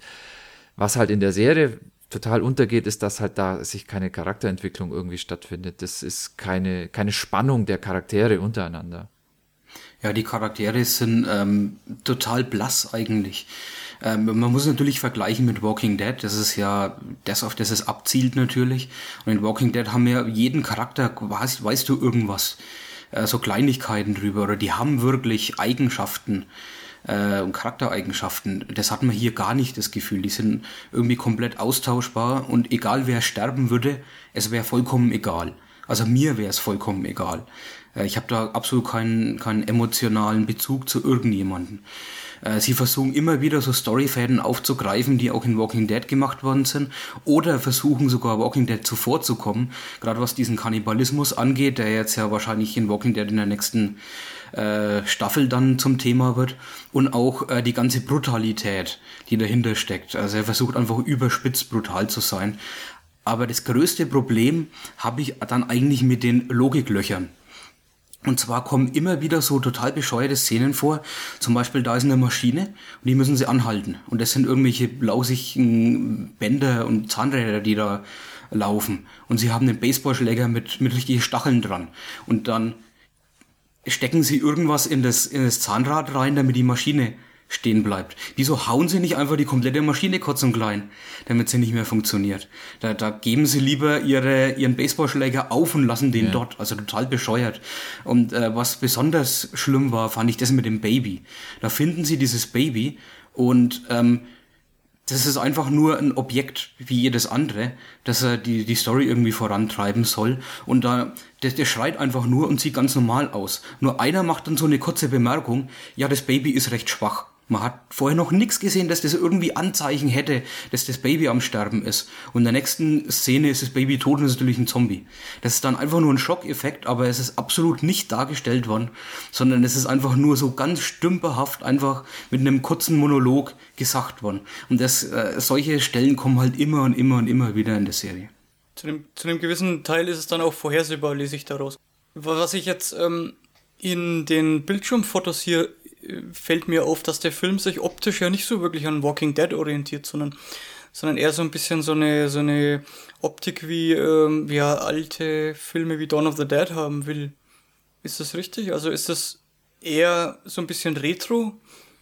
Hm, kann ich jetzt nicht wirklich nachvollziehen. Ich habe eher so das Gefühl, dass es eine B-Movie-Variante von Walking Dead ist. ja, ich, ich glaube schon auch, dass man merkt, dass es ein bisschen eine billigere Produktion ist, an allem einfach. Aber ähm, also was mir hauptsächlich eben fehlt, ist, dass die Charaktere, und das ist ja das, woran man es, wenn man mit Walking Dead eben den Vergleich macht, du hast es ja gerade schon beschrieben, das ist halt das, wo es einfach total abstinkt dagegen, weil das gar nicht funktioniert. Mit den Handlungen und auch mit den Logiklöchern, wie du es geschrieben hast, äh, wie du es gesagt hast, das ist doof, aber das kann man ja sagen, okay, ist halt, ist halt ein B-Genre vielleicht auch. Aber ähm, dass die halt nix, dass sich nichts entwickelt. Ich glaube, das ist eigentlich das, das, größte Problem. Und wenn sich jetzt in den nächsten Folgen, ich habe das schon angedeutet, ich habe ja noch Hoffnung, da auch nichts dran ändert, dann wird es das halt auch gewesen sein. Und dann denke ich aber auch, dass die über die erste Staffel nicht hinauskommen. Ja, denke ich mal auch, dass die relativ schnell abgesetzt waren. Ähm, ich habe drei Folgen gesehen und muss sagen, das reicht mir jetzt. Ich muss davon nicht mehr sehen. Ich, äh, für mich wird es dann nur Zeitverschwendung. Ich meine, die Serie dauert immerhin 45 Minuten, soll ähm, 13 Folgen werden, aber die letzten 10 werde ich dann mal weglassen. Also ich bewundere ja Toms Durchhaltevermögen angesichts dessen, dass es äh, ja eher ein Überangebot an guten Fernsehserien gibt, sich dann mit so einem Mist, also du hast ja selber gesagt, es ist nix, ähm, weiter zu beschäftigen. Ich bin mittlerweile so weit, also ich gucke ja eh fast keine Serien, aber ich habe jetzt aktuell auch The Nick zum Beispiel wieder abgebrochen, weil es mir einfach zu langweilig war teilweise. Also bei mir ist das, wäre das nach einer Folge, ist das immer durch. Also wo, wo kommt das, also wieso gibst du dir das schon allein die sechs Folgen und machst jetzt weiter? Das verstehe ich nicht so ganz. Also ich meine, die letzte Folge oder die letzten zwei, glaube ich, habe ich während äh, äh, während Wäschefalten angeschaut. Das war jetzt mehr so nebenbei. Beschäftigungstherapie. Ja, ja, da läuft halt dann irgendwas und warum nicht? Ich meine, ich muss mal sagen, es also wir sind ja momentan, dadurch, dass es solche Serien wie Walking Dead überhaupt gibt, in einer luxuriösen äh, Situation. Bis vor einigen Jahren hätten wir ja noch gejubelt, dass es im Fernsehen eine Serie gibt, die sich mit Zombies auseinandersetzt und dann vielleicht ja auch sogar in jeder Folge ein Zombie zu sehen ist. Das, das ist schon so, dass, dass man da jetzt einfach äh, ein bisschen verwöhnt ist, muss ich auch sagen. Es ist ja ein Genre, was ich einfach auch interessant finde. Okay, lass, lass mich das, du begründest das quasi damit, wir sind verwöhnt und dadurch ähm, gibt es quasi auch gute Serien und das, was wir jetzt sehen, wäre was gewesen, was es vor kurzer Zeit äh, aus Mangel, also Mangel an Alternativen quasi, was wir geguckt hätten. Könnte ich mir durchaus vorstellen sogar, ja. Ähm, wobei, ich meine, vergleicht halt immer ne, mit anderen Serien und äh, mit Walking Dead ist halt der, der absolut direkte Vergleich da. Das ist äh, so ähnlich wie, äh, jetzt ohne so extrem krass zu sein, aber wir haben ja mal über Pacific Rim gesprochen. Und Tom, du hast ja auch Atlantic Rim angeguckt. Genau, ja. also man merkt halt einfach, es gibt hier die, die, absolut, die absolute A-Klasse, die äh, super produziert, extrem viel Geld reingepumpt und auch total überzeugende Serien. Und dann gibt's halt einfach welche, die wesentlich schlechter sind. Ähm, und dadurch halt total abstinken, einfach nur durch den Vergleich. Und die, die halt total auf diesen Zug aufspringen, ne? Das ist das, was eigentlich hier dahinter mhm. steckt, hinter Set Nation. Also Set Nation hätte es wahrscheinlich nie ins Fernsehen geschafft ohne Walking Dead. Nee, ähm, niemals. Weil man einfach den Set Nation gibt, existiert, weil man mit sowas Geld machen kann. Das ist einfach der Grund. Und dann wird es halt ein bisschen billiger versucht, äh, was vielleicht dann äh, auch ein Hype zu einem Hype führt und dann hat man natürlich noch mehr verdient. Okay, lassen wir es dabei bei Sad Nation und ähm, ich glaube, die spricht jetzt dafür, um, also es spricht eher dagegen, sich das anzugucken, was ihr jetzt gesagt habt. Und äh, deswegen werde ich es auch dabei belassen. Und äh, Tom, du kannst da nochmal berichten, wenn es die Kurve gekriegt hat und sich zu einem mega Erfolg irgendwie dann entwickelt hat, was ich aber glaube ich nicht vermute. Okay, dann äh, geht's äh, weiter mit einer Serie, die mir gar nichts sagt und die Stefan ins Programm geschrieben hat. Und ich weiß noch nicht mal, äh, ob das eine Dokumentation oder eine Spielfilmserie, sag ich mal, ist. Das heißt King Star King und ist bitte was? Ich wollte eigentlich nur davor kurz warnen, sich die, äh, diese Serie anzugucken, weil King Star King ist ähm, Super Jail hoch 2. Äh, es ist also eine Zeichentrickserie, die relativ kurz ist, dauert nur so elf Minuten und ähm, ist auch nicht wirklich im Fernsehen gelaufen. Dafür ist sie zu abgedreht. Mehr, also zu, zu psychedelisch, zu brutal, zu sexistisch, zu, zu alles einfach. Ähm, in Kingstar King, äh, ähm, es ist eine, eine Pilotfolge und sechs Folgen und da geht's jedes Mal darum, dass dieser Kingstar King, der so eine Art ähm, He-Man auf Drogen, ist, äh, irgendwelche komischen Abenteuer im Universum erlebt. Also es ist vollkommen überdreht. Man könnte sich vorstellen, so wie, äh, ja auch ein bisschen so wie, wie ein Marvel äh, Comic, das in Cosmic Universe spielt. Da haben wir ja letztes Mal ein bisschen drüber geredet. Aber auch wieder total Banane einfach. Also es ist, es ist unglaublich hässlich gezeichnet. Man kennt ja vielleicht so diesen Red Fink Na, dieses, dieses Rattenmonster auf dem Auto, äh, das so die 8-Ball hält als äh, äh, Gear. Äh, so ähnlich hässlich ist das Ganze gezeichnet. Und ähm, die, es ist vollkommen überdreht. Das heißt, ähm, es finden ständig 20 Sachen gleichzeitig auf dem Bildschirm statt, die ähm, von denen mindestens zehn Stück ähm, irgendwelche Viecher sind, die an irgend, sich an irgendwas reiben oder irgendwas rubbeln oder äh, masturbieren, aber ohne dass man halt wirklich Genitalien sieht, sondern nur so machen. Und dann spritzt auch immer irgendwelche Flüssigkeit in der Gegend rum und irgendwas ekliges. Frauen sind alle sowieso immer nur fast komplett nackt und haben riesen Titten, die sie die ganze Zeit durch die Gegend schwenken äh, und rumhüpfen. Ähm, der Hauptcharakter ähm, er nimmt ständig irgendwelche komischen Drogen, das heißt, er, er ähm, äh, schnieft irgendwelche komischen Echsenviecher oder leckt irgendwas komisches ab oder ähm, inhaliert irgendwas, äh, das, das einfach nur total ekelhaft ist. Meistens drei Sachen gleichzeitig dann und ähm, explodiert dann auf, auf dem Bildschirm. Die, äh, die Leute sterben die ganze Zeit, indem sie äh, irgendwie grausam massakriert werden oder schmelzen oder verrotten und sind dann in der nächsten Szene wieder vollkommen ganz normal da. Das ist ständig ist das eigentlich der Fall. Die Stories sind einfach nur ausgelegt auf totale Kontroverse. Das heißt, umso ekelhafter, umso schlimmer, umso besser. Ähm, also wirklich, äh, das, was ich äh, bei Super Jail irgendwie noch cool finde und über, überdreht witzig finde, ist hier einfach ins total lächerliche rein überdreht, dass es, dass es mich einfach nur nach einer Zeit total angekotzt hat. Also ich glaube, ich schaue mir das jetzt an, ja, weil ja. ich fand ja schon Super Jail furchtbar. ähm, vielleicht ist das quasi, kippt das ins Gegenteil. Nee, Quatsch, also ich habe ja ein paar Bilder gesehen, also das äh, kann man sich, glaube ich, sparen und ähm, ist, ist ja dann noch nicht mehr witzig. Also. Nee, also. Und wenn das, du das, das sagst, weil du ja Sachen wie Super Jail wirklich auch gut findest, wo ich schon komplett, also wo mein Hirn schon explodiert, wenn ich das mhm. angucke, ähm, kann, man das, kann man das quasi in die Tonne drehen.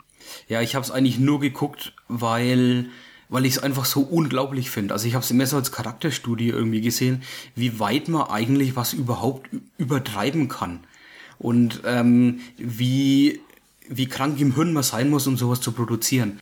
Der Produzent davon, äh, der das Ganze gemacht hat, äh, J.J. Villard, von dem habe ich mir mal so Interviews angeguckt und da habe ich, da wundert mich nichts mehr. Ich meine, der sitzt einfach nur da, schwitzt äh, und, und äh, hat eine nervöse Bewegung mit seiner Hand, ähm, grinst die ganze Zeit einfach nur wie, wie grenzdebil und hat so einen goldenen Grill im, im Maul. Also er, ich, das, das ist wie, wie aus, äh, also kann ich mir gut vorstellen, dass der solche Sachen mag und total cool findet und total super findet. Ich muss mir jetzt kurz ein Bild von dem verschaffen. Wie heißt der nochmal? JJ, also JJ, Villard mit V und Doppel L. Ich weiß nicht, ob du da wirklich ein Bild findest. So bekannt ist er jetzt nicht. Ich meine, äh, er arbeitet für Titmouse Inc., äh, die ja auch Super Jail gemacht haben. Also da fällt es dann schon ins Bild. Und äh, die Serie ist auch von, von Adult Swim in Auftrag gegeben worden. Die haben es aber dann nicht gesendet, sondern haben es nur auf ihre Internetseite gestellt, weil sie ja, es ähm, zum Senden zu schlimm fanden. okay, Kingstar King, da seine eindeutige Warnung ausgesprochen, Tom. Also was ich interessant finde, ich würde gerne mal wissen, wo genau beim Stefan jetzt die Schwelle ist zwischen dem, das ist noch cool und das ist dann schon zu überdreht, weil ich habe jetzt zwischen den beiden Sachen, ich habe jetzt also nur äh, ganz wenig davon gesehen, aber ich kann das nicht so gut unterscheiden, wie er das jetzt gerade beschrieben hat, dass das eine eben noch cool ist und das andere schon, ah, das ist ja total überdreht. Also, also das ich, ist, ich mir ist da eine schwer. fließende Grenze ein bisschen, ja. es ist vielleicht auch so, dass ähm, Kingstar King keine Handlung erzählt oder so und die Charaktere einfach nur. Also es ist, es ist wirklich nur, jeder, jedes Bild ist dadurch, darauf ausgezielt, dass du abschaltest, abschaltest. Während bei Super Jail noch ein bisschen mehr mit drin steckt. Aha. Aber ich glaube, da ist, ist genug gesagt. Ähm, äh, es ist leider immer so der Fall, dass wenn ich vor sowas wanne, äh, dass die Leute es dann mit Absicht angucken. Das war es auch schon damals bei äh, Sharknado, als ich da darüber gerantet habe, haben plötzlich alle den Film anschauen müssen. Ich habe das Gefühl, dass das gleiche bei Kingstar King so ist. Ähm, lasst euch gewandt sein, macht's nicht. Wenn ihr es macht, seid ihr selber schuld. Ja, also das ist ernst gemeint diesmal im ja. Vergleich zu Sharknado. Okay, dann geht's weiter mit äh, einer Sektion, der einzigen Sektion fast schon und ich übergebe äh, nicht mich, sondern an Stefan. ja, es geht um den Comic Quick Check. Ja, und der erste Comic ist, äh, Stefan, du hast vorhin gesagt, nicht wirklich erwähnenswert. Äh, Finde ich jetzt nicht so. Ähm, ist jetzt kein Meisterwerk, aber es ist zumindest ganz gut gemacht. Und zwar geht es um den Comic Caliban. Ähm, das geht um den das titelgebende Raumschiff, das äh, plötzlich im Hyperspace mit einem Alien-Raumschiff kollidiert und quasi verschmilzt, weil, also es wird nicht so genau beschrieben, aber wahrscheinlich im Hyperspace quasi Schiffe nicht wirklich äh, physikalischen Raum einnehmen und die dann da irgendwie plötzlich aber doch und dann ineinander verschmolzen sind, ineinander stecken quasi. Und die Besatzung der Caliban versucht dann rauszufinden, ja, ob hier was zu retten ist und kommt dann mit einem Alien in Kontakt von diesem Schiff, der mehr oder weniger anfängt, äh, ja, einen Charakter zu übernehmen und die anderen zu ermorden, so mehr oder weniger. Also das ist eine typische Alien-Story mit einem bisschen anderen Setting, aber im Prinzip haben wir dann so als äh, Vergleich, im Vergleich zu Alien, so diesen einen Außerirdischen, der die Besatzung dezimiert. Und wir haben dann auch, da funktioniert der Vergleich zu Alien dann auch wieder zwei weibliche Hauptcharaktere, äh, die sich dann da schlussendlich dazu zur Wehr setzen gegen dieses Alien. Mehr steckt eigentlich in der Story nicht drin. Es sind sieben Hefte, die bei Avatar Press erschienen sind. Und äh, gezeichnet ist das Ganze oder erstellt von Garth Ennis. Der sagt mir jetzt irgendwas, da kannst du mir gleich mal ein bisschen weiterhelfen. Und Facundo Percio. Ja, Garth Ennis ist äh, sehr bekannt in der Comic-Szene. Er hat Preacher gemacht und ganz viel Punisher geschrieben und auch The Boys, über das wir hier schon mal geredet haben. Ähm, der Zeichner, der war mir vorher nicht so euch bekannt. Der hat hier und da mal ein bisschen was gemacht. Ähm, ich würde jetzt, auch, ich würde jetzt auch gleich sagen, also zu den Zeichnungen, um da mal einzusteigen, mhm, die genau. sind jetzt nicht besonders spektakulär, aber es ist ziemlich atmosphärisch, fand ich. Ähm, ist ein Stil, der mir schon öfter irgendwo mal ein bisschen in der Art und Weise begegnet ist. Also da gibt es mehrere Leute, die ähnlich zeichnen. Nix, nix wirklich Auffälliges, ist nicht hyperrealistisch und das hat eigentlich ähm, das würde ich jetzt eher mal so zu Image packen. Da gibt es, glaube ich, ein paar, die auch ähnlichen Stil haben. Ja. Von der Story her ist es hat mich gepackt bis zu einem gewissen Punkt, wo dann relativ klar war, auf was es hinausläuft. Äh, interessant war es eigentlich bis zu dem Punkt, wo wir dann ähm, noch nicht genau wussten, was wird uns jetzt da erwarten auf der Seite dieses Alien-Raumschiffs. Also das Anfangs, das Einstiegsszenario war ziemlich interessant. Mhm. Und ähm, die Crew war ein bisschen unüberschaubar am Anfang, weil da sind dann verschiedene Leute wieder aufgetaucht. Ähm, und bis zu dem Punkt, wo sie dann eben dieses, diesen Lagerraum des Alien-Raumschiffs betreten, wo wir quasi sehr, sehr viele offensichtlich tote Alien-Spezies in so Art Einmachgläsern davor finden, also riesige, gigantische Tiere auch und dann auch ganz kleine, ähm, wo dann so ein bisschen bei mir das Interesse geweckt wurde, was, was, was hat's mit diesem Alien-Raumschiff eigentlich auf sich, ja, was macht es, ähm, warum sind diese diese ganzen Spezies, das so, ist das so eine Art Arche oder was, was ist das, ja? Das wird aber nicht wirklich richtig thematisiert, sondern das äh, endet dann eher so in so einem typischen Alien-Szenario, wo es ums reine Überleben geht. Das fand ich so ein bisschen enttäuschend, aber gefesselt hat's mich dann doch einigermaßen bis zum Schluss. Wobei das, was da natürlich dabei rauskommt, wie gesagt, so, so, so ein kleines bisschen enttäuschend ist. Also das Anfangsszenario mit den zwei ähm, verschmilzenden Schiffen fand ich auch sehr interessant. Und ich fand auch das Konzept des Aliens sehr interessant. Ähm, Gerade ähm, man kann sich vorstellen, wie man, man macht einen Crossover aus dem Film Alien, dem Film The Thing und dem Film Spaceys. Das mixt quasi die Hauptelemente dieser drei Filme irgendwie miteinander. Ähm, ich war dann ein bisschen enttäuscht, dass es kein richtiges Alien-Viech oder Monster gibt, sondern dass es ähm, so eine Übernahme der anderen Crew quasi ist. Dass man eher nicht weiß, wer ist es jetzt dann eigentlich, aber das wird ziemlich schnell klar. Ähm, ich äh, war dann ein bisschen enttäuscht, vor allem eigentlich deshalb, weil ähm, ich von Garth Ennis gerade durch Preacher irgendwie mehr gewohnt bin, dass die Charaktere wesentlich besser ausgearbeitet sind und sehr viel Hintergrund haben und sehr viel Charaktereigenschaften, was hier nicht so wirklich der Fall ist. Gerade die zwei Hauptcharaktere fand ich sehr blass irgendwie. Gut, bei den zwei Hauptcharakteren gibt es eine, äh, gibt's eine sehr interessante Beziehung, wie die zueinander stehen fand ich, die nur angedeutet ist, aber das entspricht auch dem Szenario, ja. Also, dass da nicht mehr zugelassen wird, einfach weil es eher so ein Überlebensszenario dann auch ist. Und der Rest der Crew, muss man ganz klar sagen, das Kanonenfutter. Ja, Genau. Okay, ähm, kann man sich mal angucken. Also ich fand äh, fand es jetzt so mittelmäßig bis ganz unterhaltsam. Mhm. Ähm, was ein bisschen schade war halt eben, dass, dass man aus dem, dass man aus dem ursprünglichen Szenario nichts gemacht hat so richtig, weil ich mich hat schon echt interessiert, was die Mission dieses Alien-Raumschiffs eigentlich war. Und es wird auch so eingeführt, dass man eigentlich im Prinzip denkt, dass die Story darauf abzielt, aber sie tut's halt nicht wirklich. Ja, ein bisschen kriegt man schon mit. Es gibt da diesen einen Rückblick, es erzählt quasi der Botcomputer oder wird interpretiert, ähm, dann wird man plötzlich in diese Alien-Welt reingesetzt und erfährt, was dann eigentlich genau passiert ist. Aber das fand ich, äh, war ein bisschen aufgedrückt. Also das ist so, wir erzählen euch jetzt diese Geschichte. Genauso wie es, glaube ich, in Heft Nummer 6, also dem vorletzten, äh, plötzlich einen Zeitsprung zurück macht und erzählt, wie die Charaktere auf, das, auf die Caliban kamen. Das fand ich dann auch ein bisschen holprig in dem Moment. Ja, es ist, ist sehr holprig und äh, man hätte sich halt gewünscht, dass es in die Story und auch ins Ende, in die Auflösung der ganzen Geschichte irgendwie mit einfließt. Ne? Also von daher würde ich sagen, so das Grundkonzept war jetzt nicht sonderlich intelligent ähm, gemacht, sag ich mal. Okay, so viel zu Caliban. Äh, Stefan, du hast noch äh, einen Sack voll Comics außerdem. Ja, genau. Ich wollte mal ganz kurz ähm, Sugar Skull ansprechen. Und zwar aus dem Grund, da ich ähm, die zwei vorherigen Bände auch schon besprochen habe. In Folge Nummer 10 und Nummer 42 kamen jeweils Crossed Out und The Hive von Charles Burns dran. Äh, das ist seine Knit-Knit-Trilogie, wie man es ganz inoffiziell sagt. Äh, Charles Burns ist bekannt für Black Hole und solche Sachen, also ein Independent-Zeichner.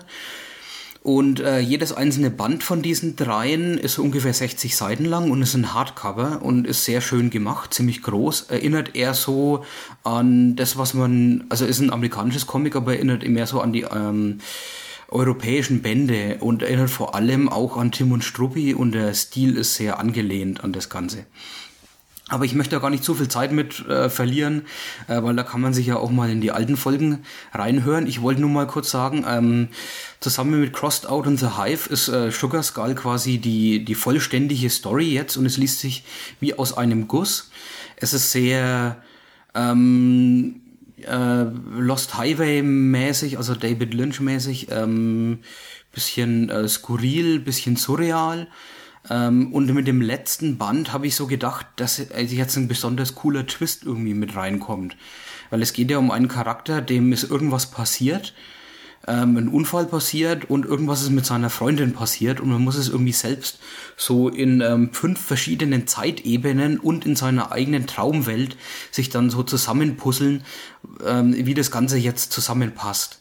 Ich war dann allerdings ein bisschen enttäuscht, davon, dass es ähm, genau abgelaufen ist, wie ich es mir gedacht habe, dass es laufen könnte, wenn man jetzt zu wenig Fantasie hat, wie ich selbst dann nur.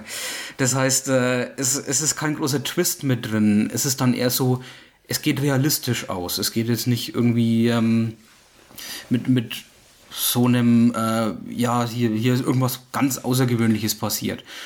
Ähm, davon war ich dann sehr, sehr enttäuscht, wie ich das Band einfach nur hingelegt habe. Ähm, jetzt muss ich allerdings sagen, jetzt ist es schon wieder eine Woche rum und ich blicke auf das Ganze ein bisschen anders zurück, weil es sind sehr viele Nuancen einfach in dem Comic drin. Das heißt, gerade durch diese fünf Zeitebenen, durch die Traumwelt, ähm, steckt sehr viel Interconnection zwischen den eigenen Ebenen und äh, es ist sehr viel Psychologie einfach auch dabei. Auch wenn das Ganze jetzt sehr ähm, bodenständig ist, steckt doch sehr viel drin, was man ähm, so entdecken kann, wenn man nochmal drüber nachdenkt und wenn man sich das Ganze vielleicht auch in einem Zug durchliest. Das heißt, ähm, Crossed Out the High von Sugar Skull kann man sich durchaus mal durchlesen, vor allem wenn man Fan von Charles Burns ist. Man sollte nicht zu viel erwarten ähm, und vielleicht eher so genießen, dass es einfach nur super gezeichnet ist und dass es halt einfach nur mit diesen ganzen Aspekten arbeitet. Ähm, dann, ja, Tom? Das hört sich trotzdem jetzt so ein bisschen gemischt an. Dein, äh, dein Fazit ja. war jetzt, soll man sich's jetzt anschauen oder, oder vielleicht nur, wenn man Fan ist? Ja, ist, ich weiß es nicht so recht. Also, wenn man Fan von solchen Sachen wie David Lynch Filme ist ähm, oder surrealistische Filme im Allgemeinen, dann ähm, kann man sich's oder sollte man sich's, glaube ich, schon mal angucken. Ähm, und wenn man auch Fan ist von super Zeichnungen, die sehr im Comic-Stil gehalten sind, ohne ins Lächerliche zu gehen, also eher down to earth, eher so, was man vielleicht ähm, als Robert Crumb irgendwie so bezeichnen könnte, so in dem Stil, aber ein bisschen cleaner als das Ganze. Dann ähm, kann man dem, glaube ich, auch sehr viel anfangen. Aber man sollte einfach nicht zu viel erwarten und ähm, jetzt nicht irgendwie wie so einen M. Night Shyamalan-Film dann am Schluss einen, dieses äh, wow, das äh, lässt mich jetzt auf das Ganze komplett anders zurückblicken, sondern eher das so als äh, psychologische Nuancen und verschiedene Interpretationen irgendwie sehen des Ganzen. Zusammenfassend kann man dann vielleicht sagen, das Comic ist nicht life-changing, aber es ist ganz nett. Genau, genau, so würde ich es mal betrachten. Okay. Okay, dann, dann hast du noch einen dritten im Bunde und zwar The Blot. Ja, das ist ein Comic von Tom Neely, das hat er 2007 gezeichnet. Ist ein schöner Sammelband, hat äh, so ungefähr 190 Seiten und ist ähm, komplett pantomimisch. Das heißt, es hat absolut keinen Text. Ähm, und es geht um einen Charakter, der in, äh, in seinem Alltag unterwegs ist, aber es kommt immer so ein komischer Tintenklecks vor. Und der ist sehr, sehr invasiv. Das heißt, ähm, er verfolgt ihn, er nimmt teilweise Besitz von ihm ein, von seinem Kopf oder strömt aus den Augen oder aus den Mündern anderer Charaktere. Ähm, und er versucht irgendwie dann damit klarzukommen, was das ist. Er weiß es selber nicht so genau. Er trifft dann auf eine Frau, die irgendwie anscheinend mehr zu wissen scheint, lässt sich auf eine Beziehung ein, aber da passieren dann auch wieder sehr, sehr komische Sachen. Also dieser Blot, dieser ähm, Klecks, der nimmt dann auch sehr komische Formen an, äh, wie zum Beispiel in, in Form eines großen Hundes, quasi Cerberus, der ihm dann irgendwie im Weg steht. Das ist sehr, sehr surrealistisch. Ähm, es ähm, gibt sehr viele Interpretationsmöglichkeiten, möchte ich mal wagen, wie man das Ganze sehen könnte. Und es wird auch niemals aufgeklärt, was das Ganze ist oder wie die einzelnen Szenen zusammenpassen. Also äh, es ist jetzt, ähm, während ein David Lynch-Film ja noch was ist, der eine Story erzählt, ist das hier eher so ähm, das Äquivalent zu ähm, ja solchen Kurzfilmen äh, der Avantgarde-Bewegung der 30er Jahre oder noch früher, also sowas wie Louis Buñuel's Unchen Andalou oder solche Filme wie Maya Deren, äh, ihre, ihre Kurzfilme, die sie damals gemacht hat. Ähm, also es ist sehr interessant, was er darstellt, wenn man damit klarkommt, dass nichts erklärt wird und dass alles ähm, einem selbst überlassen wird zu interpretieren. Dann kann man damit, glaube ich, sehr viel anfangen, weil es äh, sehr viel künstlerische, äh, künstlerisches Potenzial irgendwie enthält. Ich habe gerade so ein bisschen reingeschaut der, der, der Stil erinnert mich so an die ganz alten äh, Disney-Sachen so ein bisschen. Ist das, ist das der Stil von dem Zeichner hier oder ist es Absicht, so eine, so eine Welt aufzubauen? Es ist schon sein Stil, weil ich habe mir mal auf seiner Internetseite ein bisschen was angeguckt. iwilldestroyyou.com und da gibt's auch ein paar mehr Comics noch so zum Reingucken und noch einiges Artwork und es ist immer so größtenteils in dem Stil gehalten. Ich fand den Stil eigentlich sehr schön, weil er hat sowas gewisserweise noch, ja, so krude Alt-Disney-mäßig ist. Ja, da hast du auf jeden Fall recht. Ähm, und er, er enthält auch ein bisschen Nudity, ohne Exploitation zu sein, sondern eher so, man könnte sich vorstellen, wie so europäischer Stil quasi. Das heißt, man zeigt und es ist ganz natürlich. Ähm, und ich fand halt das eigentliche Konzept des Ganzen, dass hier ein Tintenklecks irgendwie das Leben eines Charakters in einem Comic beeinflusst. An sich schon sehr interessant und das hat mich ein bisschen so in die Story dann reingezogen. Was jetzt ein Nachteil davon ist, ist natürlich, dass es ähm, keinen Text hat. Das heißt, man ist, man ist ruckzuck durch die 190 Seiten durch und das ähm, schmerzt halt immer ein bisschen, wenn man dann schon so ähm, ein bisschen Geld in diesen, in diesen Band reingesteckt hat. Aber man kann es, glaube ich, öfter mal aus dem Regal ziehen und ähm, vielleicht hat man dann ja fünf Jahre später oder sogar ein Jahr später schon wieder eine neue Interpretation der Geschichte. Also es, es steckt, finde ich, ähm, sehr viel drin und äh, es wäre vielleicht auch interessant, wenn man sich mit jemand unterhält, der das Comic auch gelesen hat, wie er das vielleicht interpretieren würde, das Ganze, was das Ganze darstellt. Weil ich habe selbst ehrlich gesagt keine so richtige Ahnung, ähm, was das so richtig sein soll und äh, stehe so mit großen Fragezeichen davor. Aber so die Ahnung, dass da sehr viel ähm, drinstecken könnte. Aber ich. Du hast ich, die Ahnung von der Bedeutung. Ja, genau, genau. Aber da, da stecke ich nicht so arg tief in, in so künstlerische Entfaltung irgendwie drin. Äh, als, also da wage ich es nicht zu interpretieren, irgendwie sogar. Okay, so viel dann zu den äh, bunten Bildern. Dann machen wir doch weiter mit ein bisschen Literatur. Und da würde ich gleich mal in die Runde werfen, weil Stefan ein Buch gelesen hat, das sich mit den Marx Brothers beschäftigt.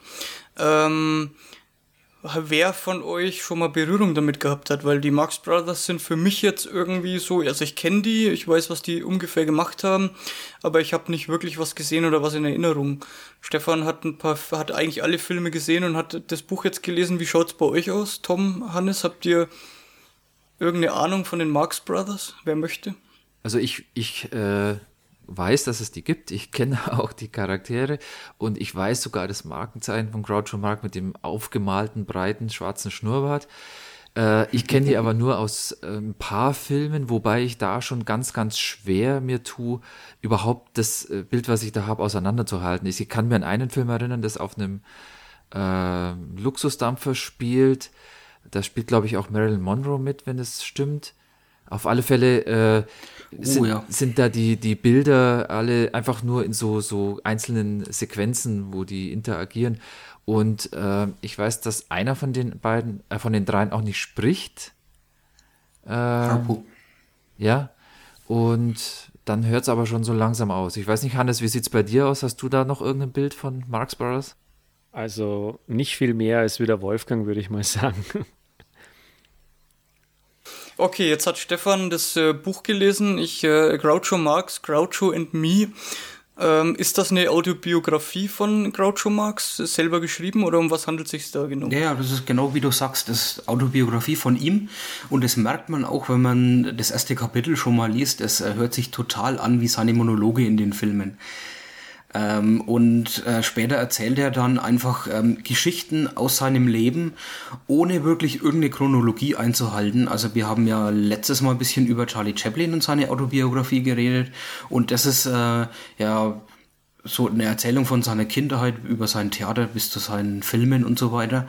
Ähm, hier ist es wesentlich loser. Also Groucho Marx erzählt kaum was zu seinen Filmen, sondern es ist immer wieder nur hier folgendes Kapitel, da geht's um Golf oder hier geht's um meine Wortwillkarriere und so. Aber das macht absolut keinen Abbruch, weil es ist total witzig geschrieben. Also vollkommen eigentlich in seinem Stil. Ähm, er erzählt zum Beispiel, wie er eigentlich zu seinem Namen kam. Und damit meine ich nicht Groucho, sondern seinem echten Namen Julius Henry Marx. Und das ist schon mal an sich eine witzige Geschichte. Wie es dann zu Groucho kam, ähm, macht nur eine Andeutung, und zwar, was eigentlich nicht der Fall war, wie es zu seinem Namen kam. Und zwar gab es diese Grouch Bags. Und Wolfgang, du wirst jetzt gleich zusammenzucken. Ein Grouch Bag ist ein Brustgeldbeutel. Oh, um Gottes Willen. Ja, da haben wir noch so die, die Nemesis meiner Kindheit. ja, genau, bei mir auch. ähm, aber dann wirklich, wie es zu Groucho kam, das erzählt er nicht. Ähm, er erzählt aber dann einiges, ähm, wie so seine Kindheit war mit seinen äh, anderen Brüdern, natürlich ja, Chico, Harpo, Gammo und Seppo, das sind natürlich alles auch irgendwie nur Künstlernamen, teilweise, teilweise auch, nicht. Ähm, und äh, wie seine Familie denn dann so aufgebaut war oder so zurechtkam. Äh, ganz witzig ist, dass äh, seine Mutter aus Deutschland war, sein Vater aus Frankreich und sein Vater war Schneider, aber er hat absolut nichts drauf gehabt, weil er hat sich immer geweigert, äh, seine Kunden zu vermessen, sondern hat immer nur noch Augenmaß die Sachen geschneidert und die haben halt absolut nichts getaucht, haben nie gepasst. Aber wie er es dann immer wieder doch zu Business Deals geschafft hat, war, weil er einfach ein super Koch war und dann einfach jeden bekocht hat und dann hat er sie davon überzeugt. Ähm, und dann später, wie sie es mit Hilfe ihrer Mutter geschafft haben, äh, so eine Vaudeville-Karriere aufzubauen. Vaudeville ist ähm, so Theaterstücke, die ein bisschen so an Zirkus erinnern, also immer wieder so Gags und so äh, Sachen zeigen, also nicht auf einem hohen Niveau wie Broadway, wie sie da dann ganz viel unterwegs waren. Ähm, später, wie sie dann auch die, diesen Sprung von Vaudeville zum Broadway geschafft haben, Ähm, und dann immer wieder Kapitel, wo es darum geht, ähm, welche Probleme er mit zum Beispiel Produzenten seiner Filme hatte, die er übrigens nie mit Namen nennt oder ganz selten, sondern immer wieder so ein Pseudonym benutzt. Also da ist die ganze Zeit dann die Rede von einem gewissen Delany. Und Delany heißt dann einfach immer, ich will den Namen mir nicht verraten. Aber manchmal sagt er, ähm, ja, nennen wir ihn einfach mal Delany ähm, und in, in Klammern steht dann der richtige Name oder so. Äh, äh, dann redet er ähm, am Ende des Buchs ein bisschen so über seine Golf- und Tenniskarriere, die noch viel mehr zum Scheitern verurteilt war wie seine Theaterkarriere. Äh, und dann äh, das letzte Kapitel beschäftigt sich dann mit seiner TV-Show, die er dann am Schluss gehabt hat. You Bet Your Life. Aber das ist jede Anekdote, die er erzählt aus seinem Leben, ähm, weiß man nicht so richtig, wie viel Wahrheit jetzt dahinter steckt und wie viel jetzt äh, einfach nur aufgrund von dem Gag ähm, so zurechtgesponnen worden ist. Also ich habe hier immer das Gefühl, man hat hier so einen Opa vor sich, der erzählt dir sein Leben. Aber und zwar so, wie er sich daran erinnert und wie er es gerne gehabt hätte, dass äh, jede einzelne Episode in seinem Leben einfach nur witzig war.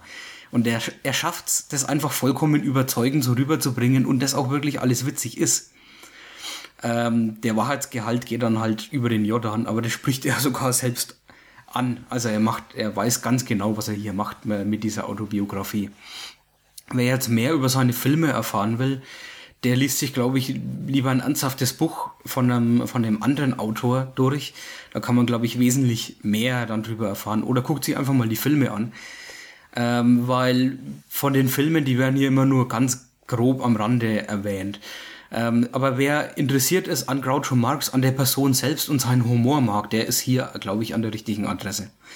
Und äh, das, deswegen, das war auch für mich so der Grund, mir das Buch dann äh, mal durchzulesen. Ähm, ich war eigentlich nach dem ersten Kapitel vollkommen davon überzeugt.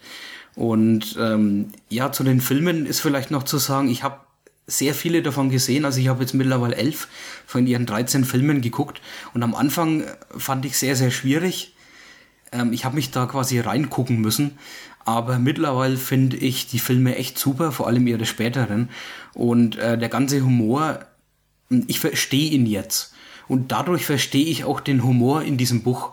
Wer jetzt das Buch einfach nimmt, ohne jemals einen Marx Brothers Film gesehen zu haben, ich glaube, der wird dieses Ding wegschmeißen und sich denken, was ist das für ein Blödsinn. Kannst du mal einen Einstiegsfilm ganz kurz zum Abschluss noch geben, mit dem man vielleicht anfangen möchte? Das ist ganz, ganz schwierig. Also äh, man sollte vielleicht nicht die nehmen, die Marx Brothers Fans empfehlen, weil das sind meistens die abgedrehten und dadurch wird man eher abgeschreckt. Ähm, deswegen empfehle ich eigentlich eher die, die Marx Brothers Fans immer so ganz, ganz unten in ihrer Liste haben. Ähm, zum einen wäre da mal Room Service. Der ist eher so auf dem Boden der Tatsachen und ähm, eher noch, glaube ich, so ein Einstiegsfilm, weil es nicht übertreibt. Es ist auch der einzige Film, der, der nicht extra für sie geschrieben worden ist, sondern eigentlich früher mal ein anderes Theaterstück war. Und ich beschreibe es immer, während die anderen Filme alle wie Monty Pythons Flying Circus sind, ist Room Service eher wie Faulty Towers. Und davon eher so der, der boden, bodenständige Einstieg. Wer dann ein bisschen mehr so die, die abgedrehten Filme sehen möchte, sollte vielleicht ähm, ähm, äh, A Day at the Races angucken. Den fand ich jetzt als den Film, der mich überzeugt hat dann im Endeffekt. Oder vielleicht ähm, The Big Store also der große Einkaufsladen oder ich weiß nicht genau, wie er jetzt auf Deutsch heißt, äh, weil ich sie immer auf Englisch gucke, was auch eine totale Empfehlung ist natürlich, immer Englisch gucken, gerade bei Komödien. Ähm, aber so Big Store fand ich total witzig von der ersten bis zur letzten Sekunde ähm, und auch ein bisschen überdreht vielleicht, ähm, aber da gibt's genug Gags und genug klassische Szenen einfach, äh, dass ich mehrmals wirklich gelacht habe. Okay, dann schließen wir das Thema ab und wir haben als äh, vorletzte Sektion noch so ein bisschen Musik. Und nachdem jetzt äh, Hannes noch mit dabei ist, der auch ähm, über Chiptunes einiges sagen kann, äh, passt das ganz gut. Und ich würde sagen, wir machen es mal nicht nach der Reihe, sondern wir schmeißen einfach die Dinge mal in die Runde. Weil wir haben drei auf der Liste stehen. Stefan, das eine ist von dir, das kannst du zum Schluss vielleicht dann nochmal genau, ansprechen. Und die, die zwei Alben, die wir quasi vielleicht auch alle drei gehört haben. Und ich fange mal an mit äh, dem neuen Shirobon-Album, The Arcade Dream, ähm, was ja ziemlich frisch rausgekommen ist. Wo Hannes uns jetzt gleich erklären wird, dass das nicht mehr so richtig Chiptunig ist. ähm, ich es aber trotzdem großartig finde, weil das letzte Album von Shirobon und auch live hat er mich da in Manchester letztes Jahr ziemlich überzeugt. Für mich ziemlich großartig ist. Das neue Album ist quasi total die 80er Hölle äh, vom Soundtrack her, also vom, vom Sound her, vom Klang her, aber ich finde, es ist extrem gut produziert. Es hat äh, so ein paar Vergleiche, glaube ich, mit Cyberpulse muss man da aufmachen, der ja auch bei einem Track mitmacht, diesem Cyberstrike was ziemlich cool ist. Und äh, also ich finde es großartig und kann es eigentlich nur empfehlen. Ähm, es ist halt kein klassischer Chiptune. Ja, also da hast du schon relativ viel vorweggenommen. Also Ähnlichkeit zu Saber Pulse ist da schon sehr stark und äh, es ist äh, professionell produziert, wie es halt ähm, gerade aktuell bei IDM äh, quasi gemacht wird und hat jetzt eigentlich nichts mit äh, sowas zu tun, was Chipsel macht, dass da hier ähm, äh, ein Gameboy angeschlossen wird und äh, wird aufgenommen oder Trayphrase, sondern ähm, das ist halt ähm, Dance Music mit äh, Chiptune-Einflüssen, äh, wo man nicht mal sicher ist, ob das überhaupt äh, ja, noch Gameboy ist oder ob bei, bei Chiropon habe ich immer das Gefühl, da werden, glaube ich, eher so Plugins verwendet. Und ähm, ja, da kommt der Sound quasi, da wird der Gameboy wahrscheinlich auch emuliert, nehme ich an, oder, oder solche Chiptune-Sounds. Aber es stimmt schon, das, das Album ist sehr gut produziert. Das mit den 80er Jahren, äh, würde ich mal sagen, es, es ist angelehnt, aber vom Sound her ist es nicht 80er Jahre, vielleicht ein bisschen vom, vom, vom, vom Feeling her, äh, von einzelnen Tracks, aber jetzt, das ist kein 80er-Jahre-Sound oder sowas. Fand ich jetzt eigentlich auch nicht. Also die Assoziation hatte ich jetzt nicht direkt. Ähm, ich war aber sehr überzeugt von dem Album und ich finde, es sind viele Sachen dabei, die einfach total tanzbar sind. Also ich kann mir das jetzt auch in der Disco total super vorstellen. Allerdings habe ich eine Kritik. Und zwar gibt es ein paar Songs, die ähm, sind sehr gut am Anfang und dann kommt eine Stelle, da werden sie genial und dann sind sie nach 30 Sekunden aus. Und da hätte ich mir gern gewünscht, dass die Stelle doch noch ein bisschen länger wäre. Ja, Shirobon neigt immer dazu, in, in den letzten 30 Sekunden irgendwie so total coole Samples reinzuschmeißen. Also wenn er dann richtig abgeht und äh, dann irgendwelche quietschigen Dinger noch mit reinbringt, wo man sich gewünscht hätte, dass die die ganze Zeit da wären. Okay, ähm, dann haben wir noch ein Album, was ziemlich interessant ist, ist aus dem Dunstkreis der 8-Bit Operators, die, glaube ich, die erste Veröffentlichung mit einem Kraftwerk-Tributalbum gemacht haben. Dann gab es eins von den Beatles, dann gab es eins von Divo und jetzt aktuell gibt es ein Tributalbum äh, zu Depeche Mode. Das heißt jetzt Enjoy the Silence. Und ich glaube, wir haben es alle vier gehört. Und äh, dann will ich da mal nicht gleich wieder was vorwegnehmen. Es ist halt äh, aus dem Chiptunes-Genre relativ bekannte Namen auch, die sich an Depeche Mode-Songs versucht haben. Hast du gerade Silence gesagt? Enjoy the Science. Science, oh, Entschuldigung. Enjoy the Silence heißt es ja im Original. Ne? Ja, aber ja, wer möchte loslegen? Ist natürlich eine super Anspielung eben Enjoy, Enjoy the Science und dann das Ganze halt als 8-Bit äh, umgesetzt. Ich finde es geniales Album. Ähm, du hast es ja schon gesagt, es sind ganz verschiedene äh, Interpreten, die das hier spielen, darunter halt auch wirklich äh, bekannte. Ich meine, ich kann jetzt mal nur von mir ausgehen, was ich da kenne. Ist äh, Go to 80 ist dabei, ähm, dann äh, Gwem habe ich vom Namen schon gekannt, Computer, äh, der Game Boy Music Club, den ich ja sogar schon mal live gesehen habe. Und was ich nicht gekannt habe, was für mich aber als das beste Lied auf dem Album ist, ist von äh, Bacalao, gleich das erste, But Not Tonight. Das finde ich super genial umgesetzt und äh, wenn man so ein bisschen was mit äh, Depeche Mode anfangen kann, dann kann man auch bei dem Lied, glaube ich, äh, mitempfinden, wie genial es gemacht ist. Ja, Bacalao ist jemand, der schon länger eigentlich sich an so ganz klassischen Amiga-Tracks auch versucht. Also es gibt von ihm eine sehr coole Turrican-Variante, es gibt, glaube ich, ein Shadow of the Beast, es gibt ein Gods, also der ist da relativ aktiv, sowas neu und richtig tanzbar auch zu machen und ich war schon immer überzeugt eigentlich von dem, was er gemacht hat. Also ich muss leider sagen, ich kann mit Depeche Mode nicht wirklich was anfangen. Ich habe davon auch nie so den Einstieg gefunden. Und mit dem Album geht es mir leider ganz genauso. Also ähm, ich höre mir sehr gern Chiptunes an, aber irgendwie habe ich da keinen Einstieg in diese Art von, von äh, Musik, auf die das Ganze dann basiert. Ähm, ja, deswegen auch dieser Bacalao-Song hat mich dann auch leider nicht so gerissen, obwohl ich ähm, seine anderen Alben sehr genial finde. Und so durchwegs fand ich es halt eher so, naja, nett, aber es reißt mich einfach nicht. Es ist nichts dabei, dass ich, dass mich vom, vom Hocker aufreißt, dass ich tanzen muss. Also was, was interessant ist an dem Album eigentlich, ähm, ist, dass da jetzt nicht nur die, die größten Hits äh, von Depeche Mode äh, mit rein verarbeitet sind, äh, sondern also für mich jetzt als auch nicht riesen Depeche Mode-Fan äh, relativ viele Tracks, die ich selber nicht kenne.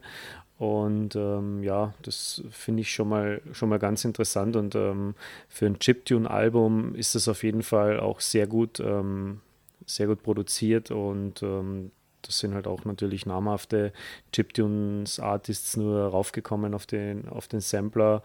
Und äh, ja, ich, ich würde es auf jeden Fall empfehlen, mal ähm, da reinzuhören ich finde halt immer sehr interessant, also sehr wichtig auch bei Samplern, weil das sehr, sehr oft vorkommt in der Chiptune-Szene, dass, dass die halt sehr, sehr unterschiedlich produziert sind, dass da einfach äh, Tracks von irgendwelchen Veröffentlichungen halt draufgeschmissen werden.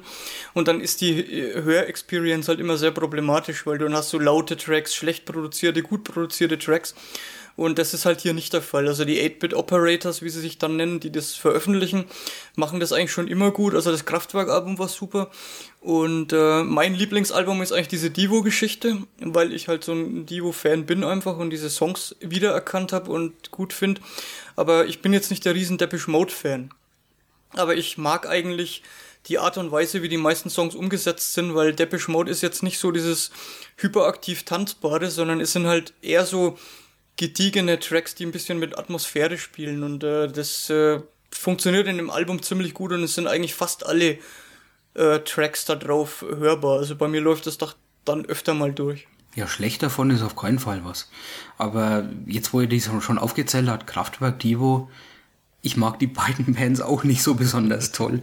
Also äh, da haben sie einfach ein bisschen schlechte Karten bei mir, weil ich keinen keinen Bezug zu irgendwas habe. Ähm, deswegen äh, ist es bei mir höchstens ein Hintergrundalbum, das ich mal mir anhöre, wenn ich, während ich irgendwas anderes mache. Dann kann ich dir noch das Beatles-Album empfehlen, mit dem habe ich ein bisschen Probleme gehabt, weil okay. sehr viele Sachen da sehr experimentell sind und sehr sperrig sind. Aber Beatles mag ich vielleicht eher. Okay, also von meiner Seite kann man eigentlich beide Alben empfehlen, Shirobon und 8-Bit Operators. Äh, Tom, du wolltest noch was beisteuern? Ja, ich weiß nicht, ich meine, vielleicht habt ihr da ja noch ein bisschen mehr Einblick, äh, wer das eigentlich ist, wer das macht. Also die 8-Bit Operators und vor allem, ähm, das ist ja jetzt auch schon das vierte Album, ob es da äh, noch mehr gibt, ob es da vielleicht sogar schon was geplantes gibt oder sowas. Also was ich weiß, ist, dass das ein eher geschlossener, geschlossene Gesellschaft ist. Also da dringt nicht allzu viel nach draußen. Das sind halt ähm, Artists, die da immer wieder angeschrieben werden. Das sieht man auch an den Samplern, dass da relativ oft ähm, quasi die, die gleichen äh, Artists dann auch ihre Songs beisteuern. Und ich denke, die, die wollen, glaube ich, auch ähm, da unter sich ähm, bleiben quasi, um auch diese Qualität, die da auf, abgeliefert wird, auch aufrechtzuerhalten. Hm. Ja, das ist, macht den Eindruck, also man weiß wirklich sehr, sehr wenig und wer jetzt die 8-Bit-Operators eigentlich sind, weiß man auch nicht so wirklich. Und äh, das Interessante an der Geschichte ist halt, dass wirklich für diese Veröffentlichungen auch diese Tracks, ich will jetzt nicht sagen in Auftrag gegeben werden, aber die halt einfach, wo halt einfach rumgefragt wird, nehme ich mal an, wer was machen will und was beisteuern will dazu. Also diese Tracks entstehen auch extra für diese Alben und da, da, daraus entsteht dann eben so ein Tribute-Album vielleicht auch, würde ich jetzt mal behaupten, von hauptsächlich von Leuten, die auch den äh, ursprünglichen Artist, also in dem Fall jetzt Depeche Mode, gut finden. Äh, und das macht dann auch die Qualität aus, denke ich mal, die da zustande kommt. Und ich habe jetzt aktuell geguckt, ähm, weil die Alben immer relativ früh angekündigt werden. Also man konnte jetzt, das äh, letzte war jetzt, glaube ich, dieses Depeche Mode, konnte man schon relativ früh auch bei Bandcamp dann vorbestellen, aber da ist aktuell nichts angekündigt. Also, wie gesagt, für alle, die jetzt da einsteigen wollen, es gibt das allererste Album Kraftwerk, dann kam das Beatles-Album, dann das Divo-Album und jetzt aktuell das Depeche Mode Tribute-Album und äh, ich denke, dass das weitergeht und ich bin auch schon gespannt, was da kommt. Also es sind alles, wenn man das jetzt so ein bisschen anguckt, sind alles doch relativ einflussreiche Bands, die nicht unbekannt sind. Ja. Also Tibo vielleicht eher jetzt am wenigsten aus dem Kreis, aber halt dafür umso einflussreicher, weil Divo eigentlich immer die Band waren, die so viel beeinflusst haben und so wenig kennen eigentlich in der Öffentlichkeit. Ähm, da sieht man schon, was drauf abzielt. Also da bin ich mal gespannt, was als nächstes dabei rausfällt. Okay, Stefan, du hast noch ein Album, ähm, das ist wieder so was Hippeliges, glaube ich. Äh, Bunny the Party. Ich habe ein Video gesehen und äh, Ska-Punk oder? Äh, ich würde das gar mal weglassen und würde einfach nur sagen, japanischer Punkrock. Bunny the Party, ja, cooler Name auf jeden Fall für eine Band. Äh, ist eigentlich schon fast Programm, weil es hört sich auch so total süß äh, an. Es ist nämlich eine Sängerin, die so eine zuckersüße japanische Stimme hat. Und es ist einfach totale gute Laune Musik. Ähm, ich habe drei Alben von denen erstanden. Das sind auch so die drei Alben, die es auf iTunes gibt und das ist äh, so der einzige Vertriebsort, wo man es hierzulande herkriegen kann, weil es gibt sehr wenig Informationen und sehr viel, sehr wenig Bezug, äh, Bezugsquellen für so japanische Musik, gerade was der, den Punkrock angeht. Und äh, ich, also für mich war es so die Musik dieses diesen Sommers irgendwie, weil ich äh, fand jeden Song einfach total klasse, total atmosphärisch. Ähm, es ist nicht dreckiger Punkrock, sondern es ist total melodiöser Punkrock. Also äh, es sind sehr viele hymnenartige Songs dabei, sehr viel melancholische sogar, die so, so eine gewisse, gewisse Stimmung erzeugen einfach. Äh, es, äh, die drei Alben, die ich hatte, ähm, My Making Story, Odyssey Land äh, und äh, Mr. P-Man, äh, waren da so die diejenigen, die äh, jetzt nicht besonders viele Songs haben, aber die mich total überzeugt haben. Also Mr. P-Man vor allem. Äh, so ihr letztes Album, das für uns jetzt erhältlich ist. Und ja, für mich hat's einfach immer eine, eine gute Laune irgendwie beschert. Jederzeit, wenn ich das reingeworfen habe. Habe es jetzt auch in letzter Zeit wieder ein bisschen gehört, gerade heute so beim Wohnungputzen und immer so Hüfte mitgeschwungen dabei. Und haben mir auch ein bisschen so die Videos angeguckt. Sie haben nämlich ein paar und ähm, Ihr könnt auch ein bisschen in die Shownotes gucken. Da verlinke ich auch ein paar Videos, gerade von jedem Album so den Titeltrack. Ähm, es ist nur total schade, dass man so wenig Informationen über die Band findet. Weil ich konnte noch nicht mal eine Internetseite ausfindig machen, die gibt's irgendwie nicht mehr, obwohl es die Band noch gibt, weil sie machen noch ähm, Internet-Web-Radio, äh, allerdings auf Japanisch, das heißt, uns bringt das leider gar nichts, die quatschen die ganze Zeit nur Japanisch. Ein YouTube-Channel haben sie, da kann man sich das anhören und auch dann die Videos gucken. Äh, der heißt Punk the Party. Und äh, ja, für die Videos ist es auf jeden Fall super. Aber ich hätte jetzt gern eigentlich noch mehr von der Band. Ich habe nur mal eine Seite gefunden, da gibt's angeblich schon wieder vier neue Alben. Aber wo zur Hölle kann ich das Zeug herkriegen, wenn ich mir nicht einen äh, Amazon-japanischen Account irgendwie beschaffe? Also da sieht's ganz, ganz schlecht aus. Ja, Ansonsten, viel Spaß mit dem Account beim Erstellen. ja, genau. Ansonsten ähm, könnt ihr ja mal bei iTunes reingucken, da kann man sich jeden Song ja mal ein bisschen anhören, so die ersten paar Sekunden. Und wenn es euch dann packt, wenn ihr dann zum Tanzen anfängt oder wenn wenn ihr es einfach total äh, süß und melodiös, äh, melodiös findet, dann äh, auf jeden Fall mal ein paar Euro reinwerfen. Teuer sind die Dinge auf jeden Fall nicht. Und ich habe ja sowieso versprochen, ein bisschen mehr japanische Musik in nächster Zeit zu bringen. Ich glaube, das war mal irgendwie ein Preview bei mir vor ein paar Folgen und da wird es nächstes Mal vielleicht auch noch mehr geben. Japanische Musik ist bei mir eigentlich immer mit am Start. Ja, so viel zur Musik. Dann bleibt uns das letzte Segment und die, die Previews. Und ich fange einfach mal an, weil bei meinem Preview geht's um die News, die diese Woche durch, durch das Internet gegangen sind, wo quasi äh, ja mehr oder weniger das Internet explodiert ist danach. Und zwar gab's einen Tweet am 3. Äh, Oktober von zwei parallel äh, verantwortlichen Personen und der Tweet ging folgendermaßen um, ähm, that gum you like is going to come back in style. um, ähm, slash damn fine coffee. Und der Tweet war von gleichzeitig abgesetzt um 11.30 Uhr, ganz wichtig, ähm, am 3. Oktober von Mark Frost und David Lynch. Und wer jetzt Bescheid weiß, der kann auch mit, diesem, mit dieser Uhrzeit was anfangen. Nämlich 11.30 Uhr war exakt die Uhrzeit, bei der ähm, Agent Dale Cooper damals 1931 äh, Twin Peaks erreicht hat. Und äh, das ist genau getimed gewesen und hat nichts anderes zum Inhalt gehabt wie äh, Twin Peaks wird zurückkehren.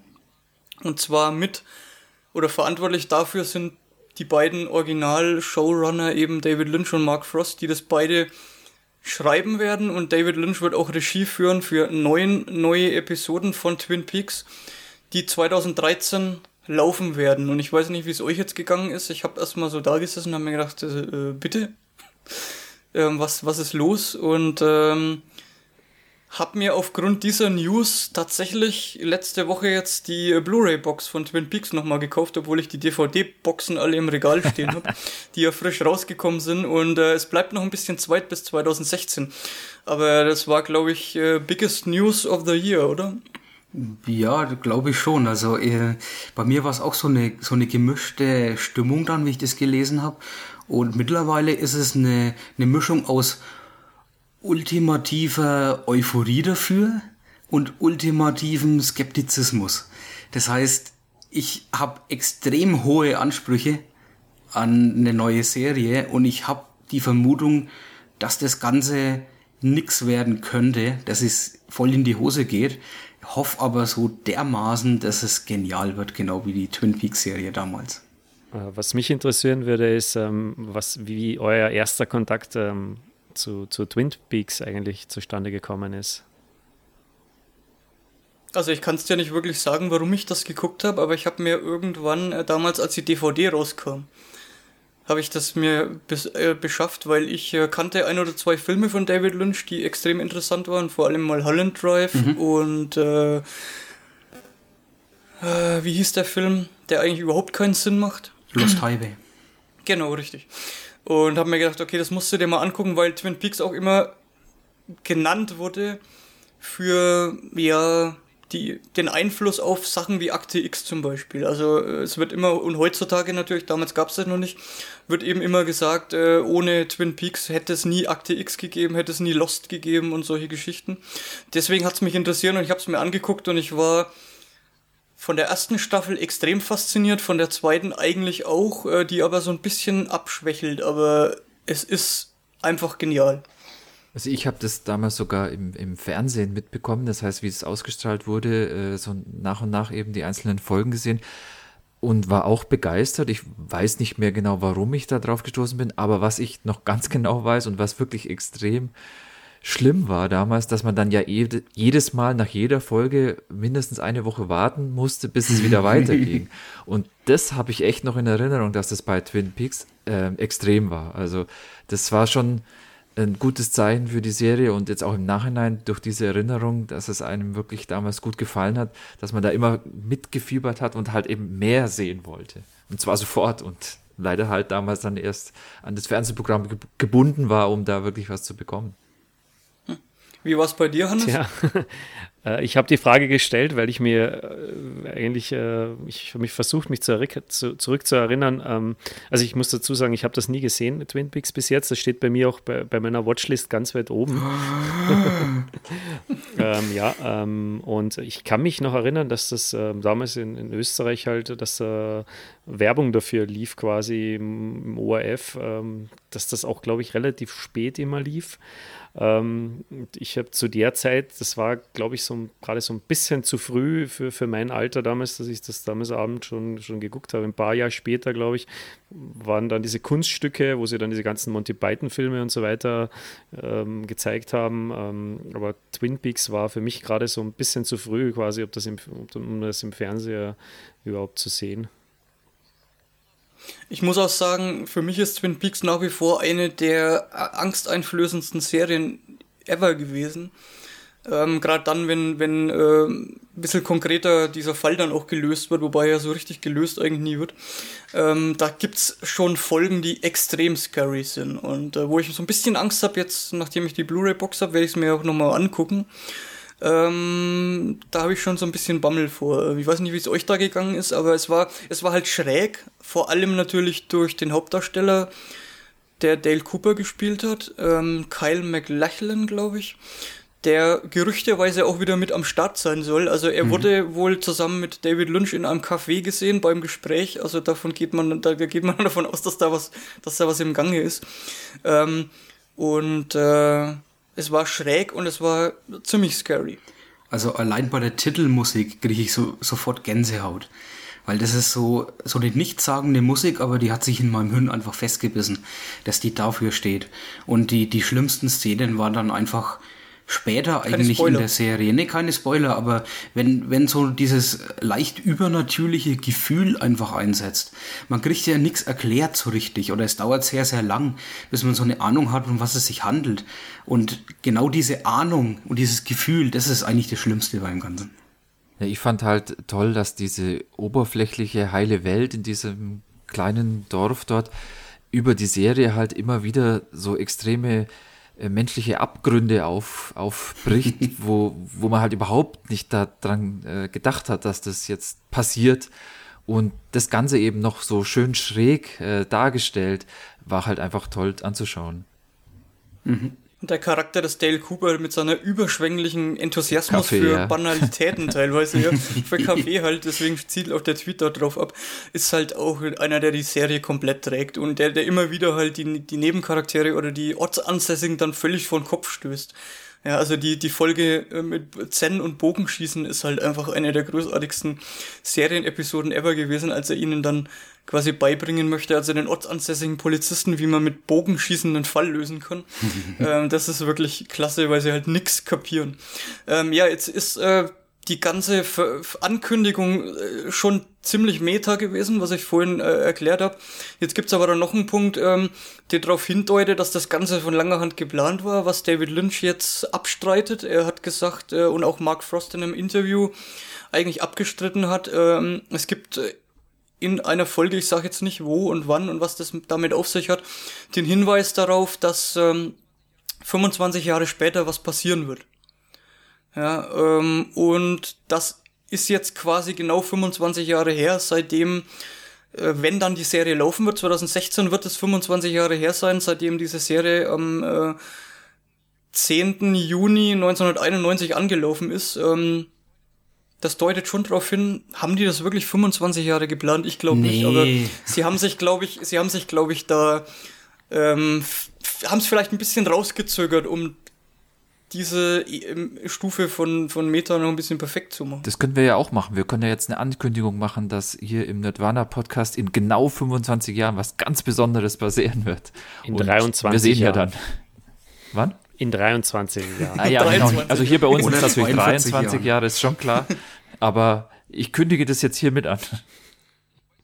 Ich weiß ja nicht, ob du dann noch da bist, äh, hier im Nerdwana Podcast. Ich mache dann schon den, den übernächsten heißen Scheiß. okay, aber vielleicht können wir noch mal so der Reihe nach, ähm, wie es euch jetzt so geht bei der Ankündigung. Äh, Stefan hat es eigentlich schon gesagt. Ähm, Hannes hat die Originalding nicht gesehen, aber du holst du es nach bis 2016? Ähm, ich denke, ich, es könnte sich äh, ausgehen.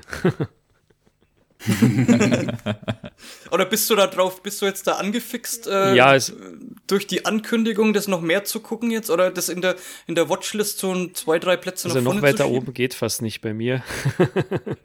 ähm, das ist auf jeden Fall ähm, bei mir auf der Liste drauf, ja. Und ich hoffe, ich kann es, komme da nicht demnächst dazu. Wie viele Folgen sind das insgesamt gewesen?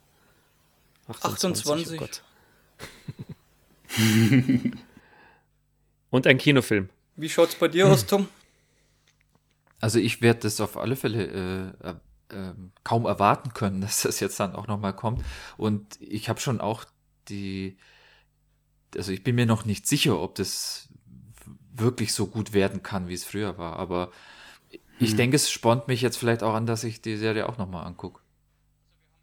Also wir haben ja, was mich halt so positiv stimmt, wir haben ähm, die beiden Drehbuchschreiber, die Original-Drehbuchschreiber an Bord und ich meine, David Lynch wird Regie führen, was er ja jetzt seit Inland Empire nicht mehr gemacht hat. Ja? Also es ist ja schon Jahre her, dass er mal überhaupt einen Film gemacht hat und deswegen bin ich eigentlich so begeistert, dass die beiden da dran sind und ähm, das könnte wirklich was werden, was jetzt schon durchgedrungen ist, vielleicht noch zum Abschluss, es wird kein Remake, und äh, es wird keine komplette Neuinterpretation der Geschichte werden.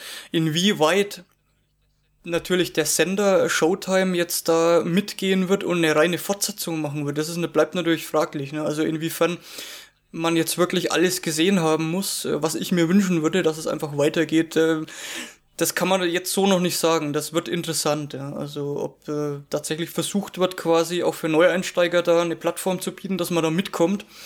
Äh, auf der anderen Seite muss man sagen, also die Fanbase ist ja auf jeden Fall da. Also äh, erlauben können sie sich, glaube ich, dann trotzdem. Und wenn sie es nicht zu ungeschickt anstellen bei Showtime, dann machen sie dann großen Medienrummel draus und hauen das ganze alte Zeug nochmal mit großen Tamtam -Tam irgendwie raus. Was ja jetzt mit der Blu-ray-Box auch schon passiert ist, die übrigens äh, ziemlich schön gemacht ist. Auch wenn ich circa zehn Minuten vor der Box gesessen war und dann tatsächlich bei Google eingegeben habe, äh, How to open Blu-ray Box, weil ich nicht wusste, wie ich dieses Ding aufkriegen soll. Ähm, aber dazu an anderer Stelle vielleicht mehr. Vielleicht sprechen wir nochmal über Twin Peaks, bevor die neue Staffel neue Serie, was das auch immer dann ist, äh, rauskommen wird. Neun Episoden 2016, so viel weiß man. Und der Trailer ist auch der Anfangstrailer, der ja nichts zeigt, sondern der nur so ein bisschen mit dem, mit dem Zuschauer spielt, ist auch sehr schön gemacht, fand ich. Ja gut, kommen wir zum nächsten Preview. Ich mache einfach mal weiter, weil meins ist auch eine Serie.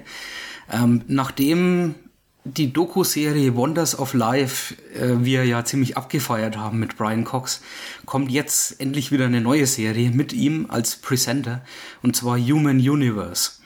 Äh, es sind, glaube ich, fünf Folgen und die sind auch schon angelaufen. Ähm, ich habe noch nichts davon gesehen, aber ich glaube, bis nächste oder übernächste Mal werden wir auf jeden Fall mal drüber reden müssen, weil Brian Cox ist natürlich einer der interessantesten ähm, er Wissenschaftler und Presenter im Fernsehen.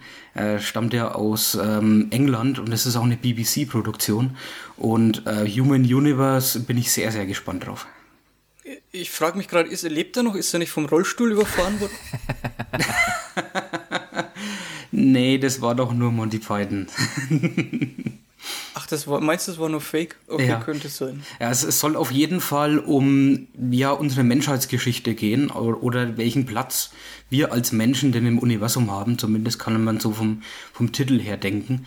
Äh, in der ersten Folge geht es dann auch gleich um äh, ja, Höhlenbewohner und Astronauten. Also mal gucken, ob mich das genauso faszinieren kann wie Wonders of Life. Äh, ich bin noch ein bisschen skeptisch, weil Biologie ist für mich immer mehr oder wesentlich interessanter als Anthropologie, aber ich lasse mich da gerne überraschen. Ja, also Brian Cox steht für Qualität nach wie vor und ich glaube, der lässt sich auch nicht verwässern. Und wir haben es ja schon des Öfteren gesagt, wir, als er bei uns jetzt leider nicht live zu Gast, aber als äh, in Form seiner Produktion zu Gast im Nerdwana war, dass er halt einer der wenigen ist, der Begeisterung für Wissenschaft weckt. Und das ist ja das, was fehlt eigentlich in dem ganzen Sektor. Also ähm, da steht da dann in, in der Tradition eben von Leuten wie, wie heißt er nochmal von Carl Kosmos? Sagan, oder? Ähm, Carl Sagan, genau, peinlich. ähm, und äh, Neil deGrasse Tyson ist einer, der aktuell noch da ist, der, der das auch kann. Also das, das sind Menschen, die äh, uns vermitteln können, wie faszinierend Wissenschaft ist und äh, Naturwissenschaften hauptsächlich und dass man eben diesen ganzen Hokuspokus nicht braucht, um die Welt faszinierend zu finden. Und das begeistert mich bei ihm so und er ist halt auch sehr, sehr jung noch und äh, hat Humor. Das ist vielleicht auch das Wichtigste an der Geschichte. Also auch der Podcast Infinite Monkey Cage zum Beispiel, da freue ich mich auf jede Episode, weil er einfach die Balance hat zwischen witzigen Sachen und auch Informationsgehalt und dadurch halt viel mehr Menschen erreicht als ähm, jemand, der das trocken rüberbringt. Okay, dann äh, Tom, was steht bei dir ich an? An der Reihe, okay.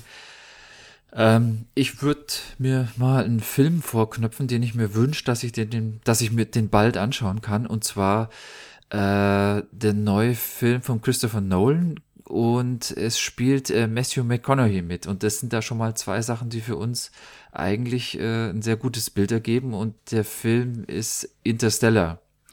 Ich weiß nicht, ich habe den Trailer gesehen und ich fand den einfach sehr, sehr beeindruckend. Mich hat gar nicht mal so, ähm, also ich meine, wie im Trailer ist ja auch schwierig, die, die Story wirklich so mitzubekommen, aber das, äh, das Setting hat mich sehr interessiert, weil das äh, Reisen im Weltraum dort ähm, also einfach ein Level äh, einnimmt, wo, wo so eine neue Schwelle aufgemacht wird. Das heißt, es geht halt darum, dass über ein Wurmloch dann auf einmal Strecken äh, überbrückt werden können, die halt vorher nicht überbrückt werden können. Das könnte man sich jetzt auch vorstellen, wenn man jetzt halt mit dem Raumschiff das halt schafft, vielleicht eben natürlich zum Mond, zu einer Raumstation und auch maximal mal zum Mars zu fliegen, aber weiter geht einfach gar nicht, ist überhaupt nicht denkbar. Und in diesem Setting ist es halt durch diese Möglichkeit mit dem Wurmloch auf einmal gegeben. Das heißt, man kann halt irgendwo viel, viel weiter sich äh, auf einmal umschauen. Das finde ich sehr interessant. Ich weiß nicht, habt ihr den Trailer schon gesehen? Den Trailer habe ich nicht gesehen, nur einen Teaser gesehen mit Archivmaterial.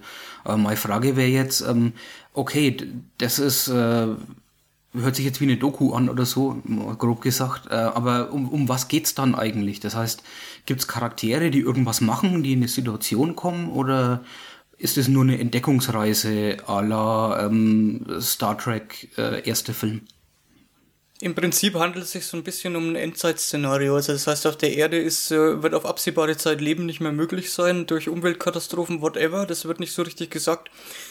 Und die letzte Chance ist eigentlich, einen, neuen Heimatplaneten zu finden. Und Matthew McConaughey ist einer der Besatzungsmitglieder. Ich glaube, Anne Hathaway spielt noch mit und äh, weitere Charaktere habe ich jetzt nicht im Kopf, ähm, die dann eben aufbrechen, um da eine neue Welt zu entdecken. Und für Matthew McConaughey als Charakter ist es natürlich doppelt tragisch, weil er Frau und Kinder hat, die er zurücklässt. Und äh, das hat auch so eine familiäre Komponente, die da mit reinkommt. Aber ein größter Teil dieses Films wird dann eben auf fremden Welten spielen.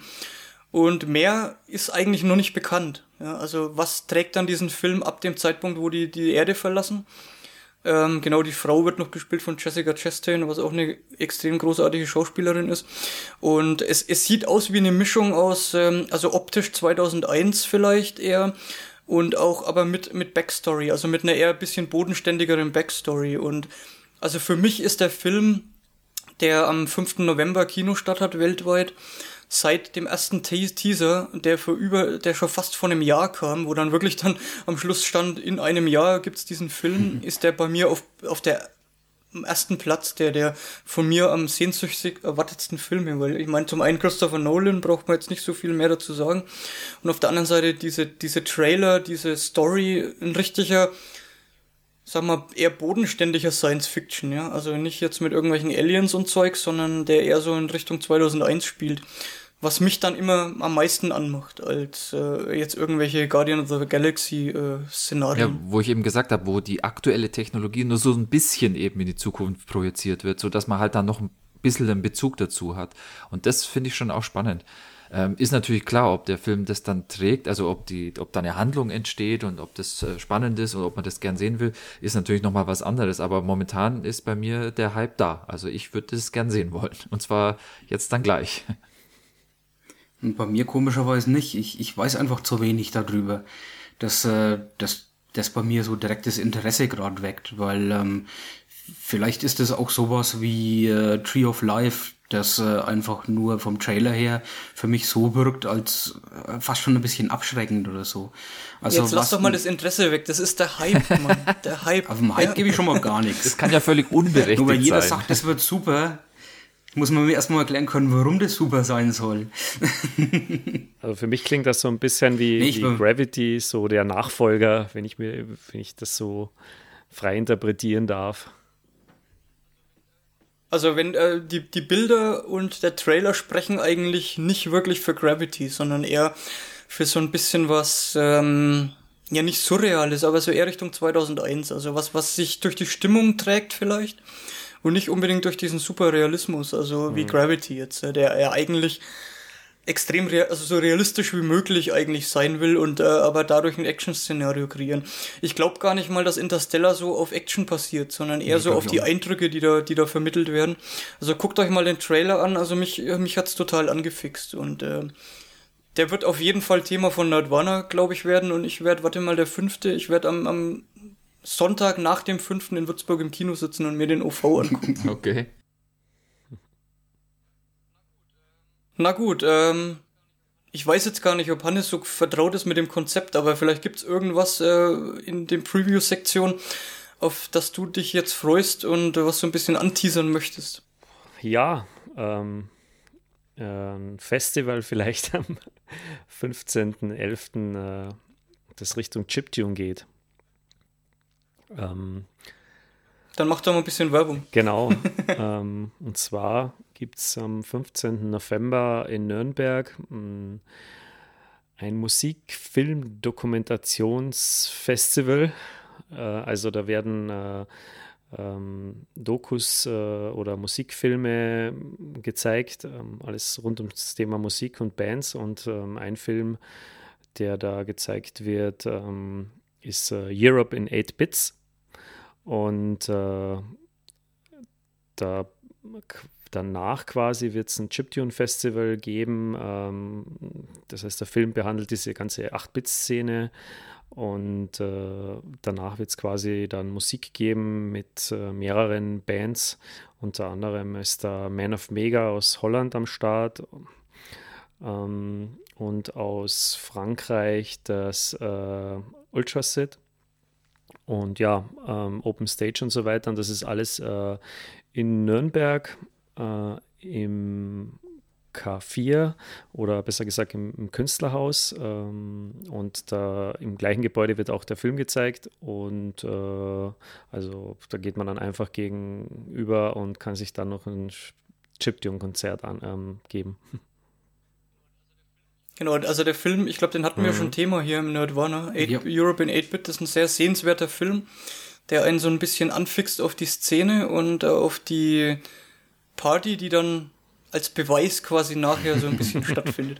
Und ich kann nur sagen, also Man of Mega ist auf jeden Fall für Party gut und Ultrasit ist wirklich auch vom Sound her so einer meiner Lieblings-Chiptunes-Künstler und der ist, seit ich, seitdem ich ihn das erste Mal gesehen habe, vor zwei Jahren, vor, ja, knapp vor drei Jahren eigentlich schon äh, in New York auf dem Blip Festival, wo er das erste Mal wirklich vor größerem Publikum gespielt hat, hat er sich so viel weiterentwickelt und lässt es mittlerweile so richtig krachen. Also 2013 in Manchester war großartig. Mhm. Da warst du ja auch dabei, Hannes. Und er hat einen richtig coolen Sound, der also extrem tanzbar ist. Also da freue ich mich sehr, sehr drauf auf den Auftritt von Ultrasit. Und neben dem, dass er einen geilen Sound hat, ist er auch noch ein sehr, sehr sympathischer Typ einfach. Ähm, so habe ich ihn kennengelernt und äh, auf jeden Fall hingehen. Sowohl den Film sehen, als auch die Bands dann anschließend. Ja.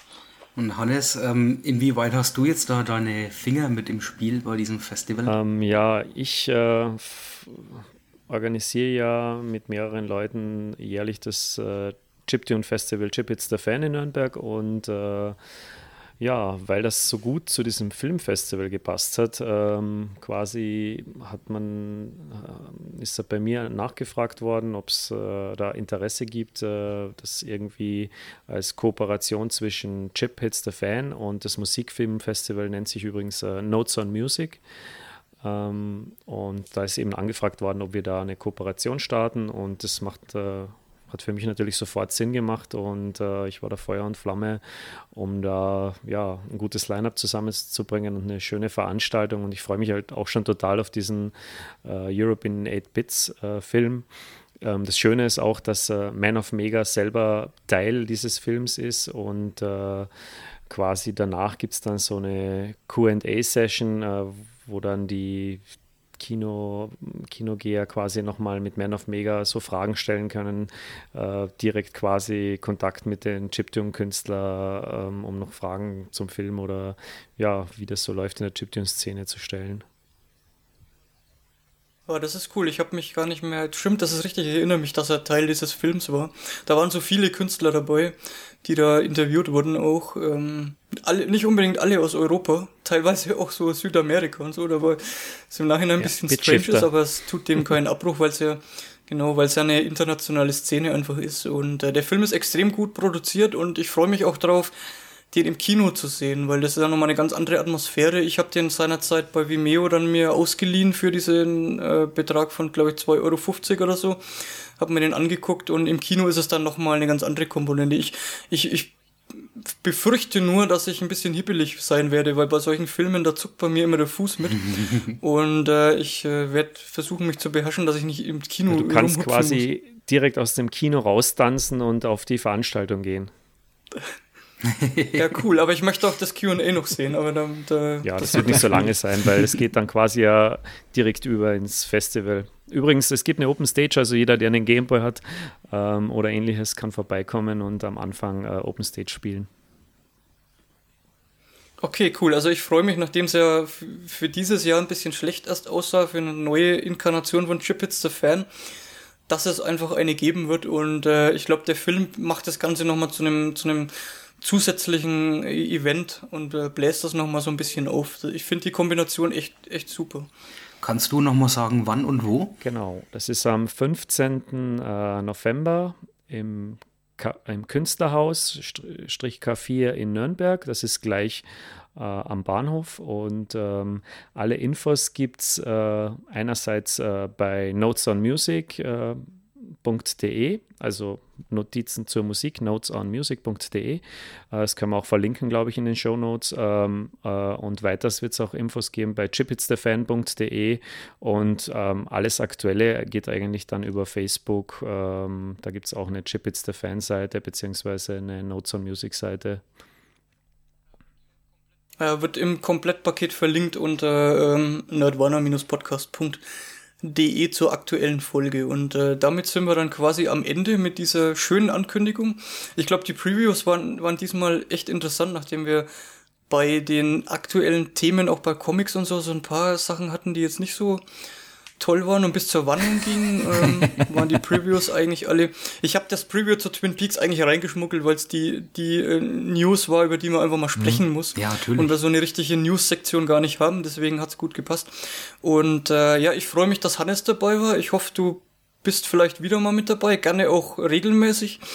Und äh, damit verabschieden wir uns dann mit so ein paar Hinweisen. Und zwar zum einen gibt's die nerdwarner-podcast.de Seite, da dürft ihr uns sehr gerne Kommentare zu der aktuellen Sendung hinterlassen oder auch zu älteren Sendungen.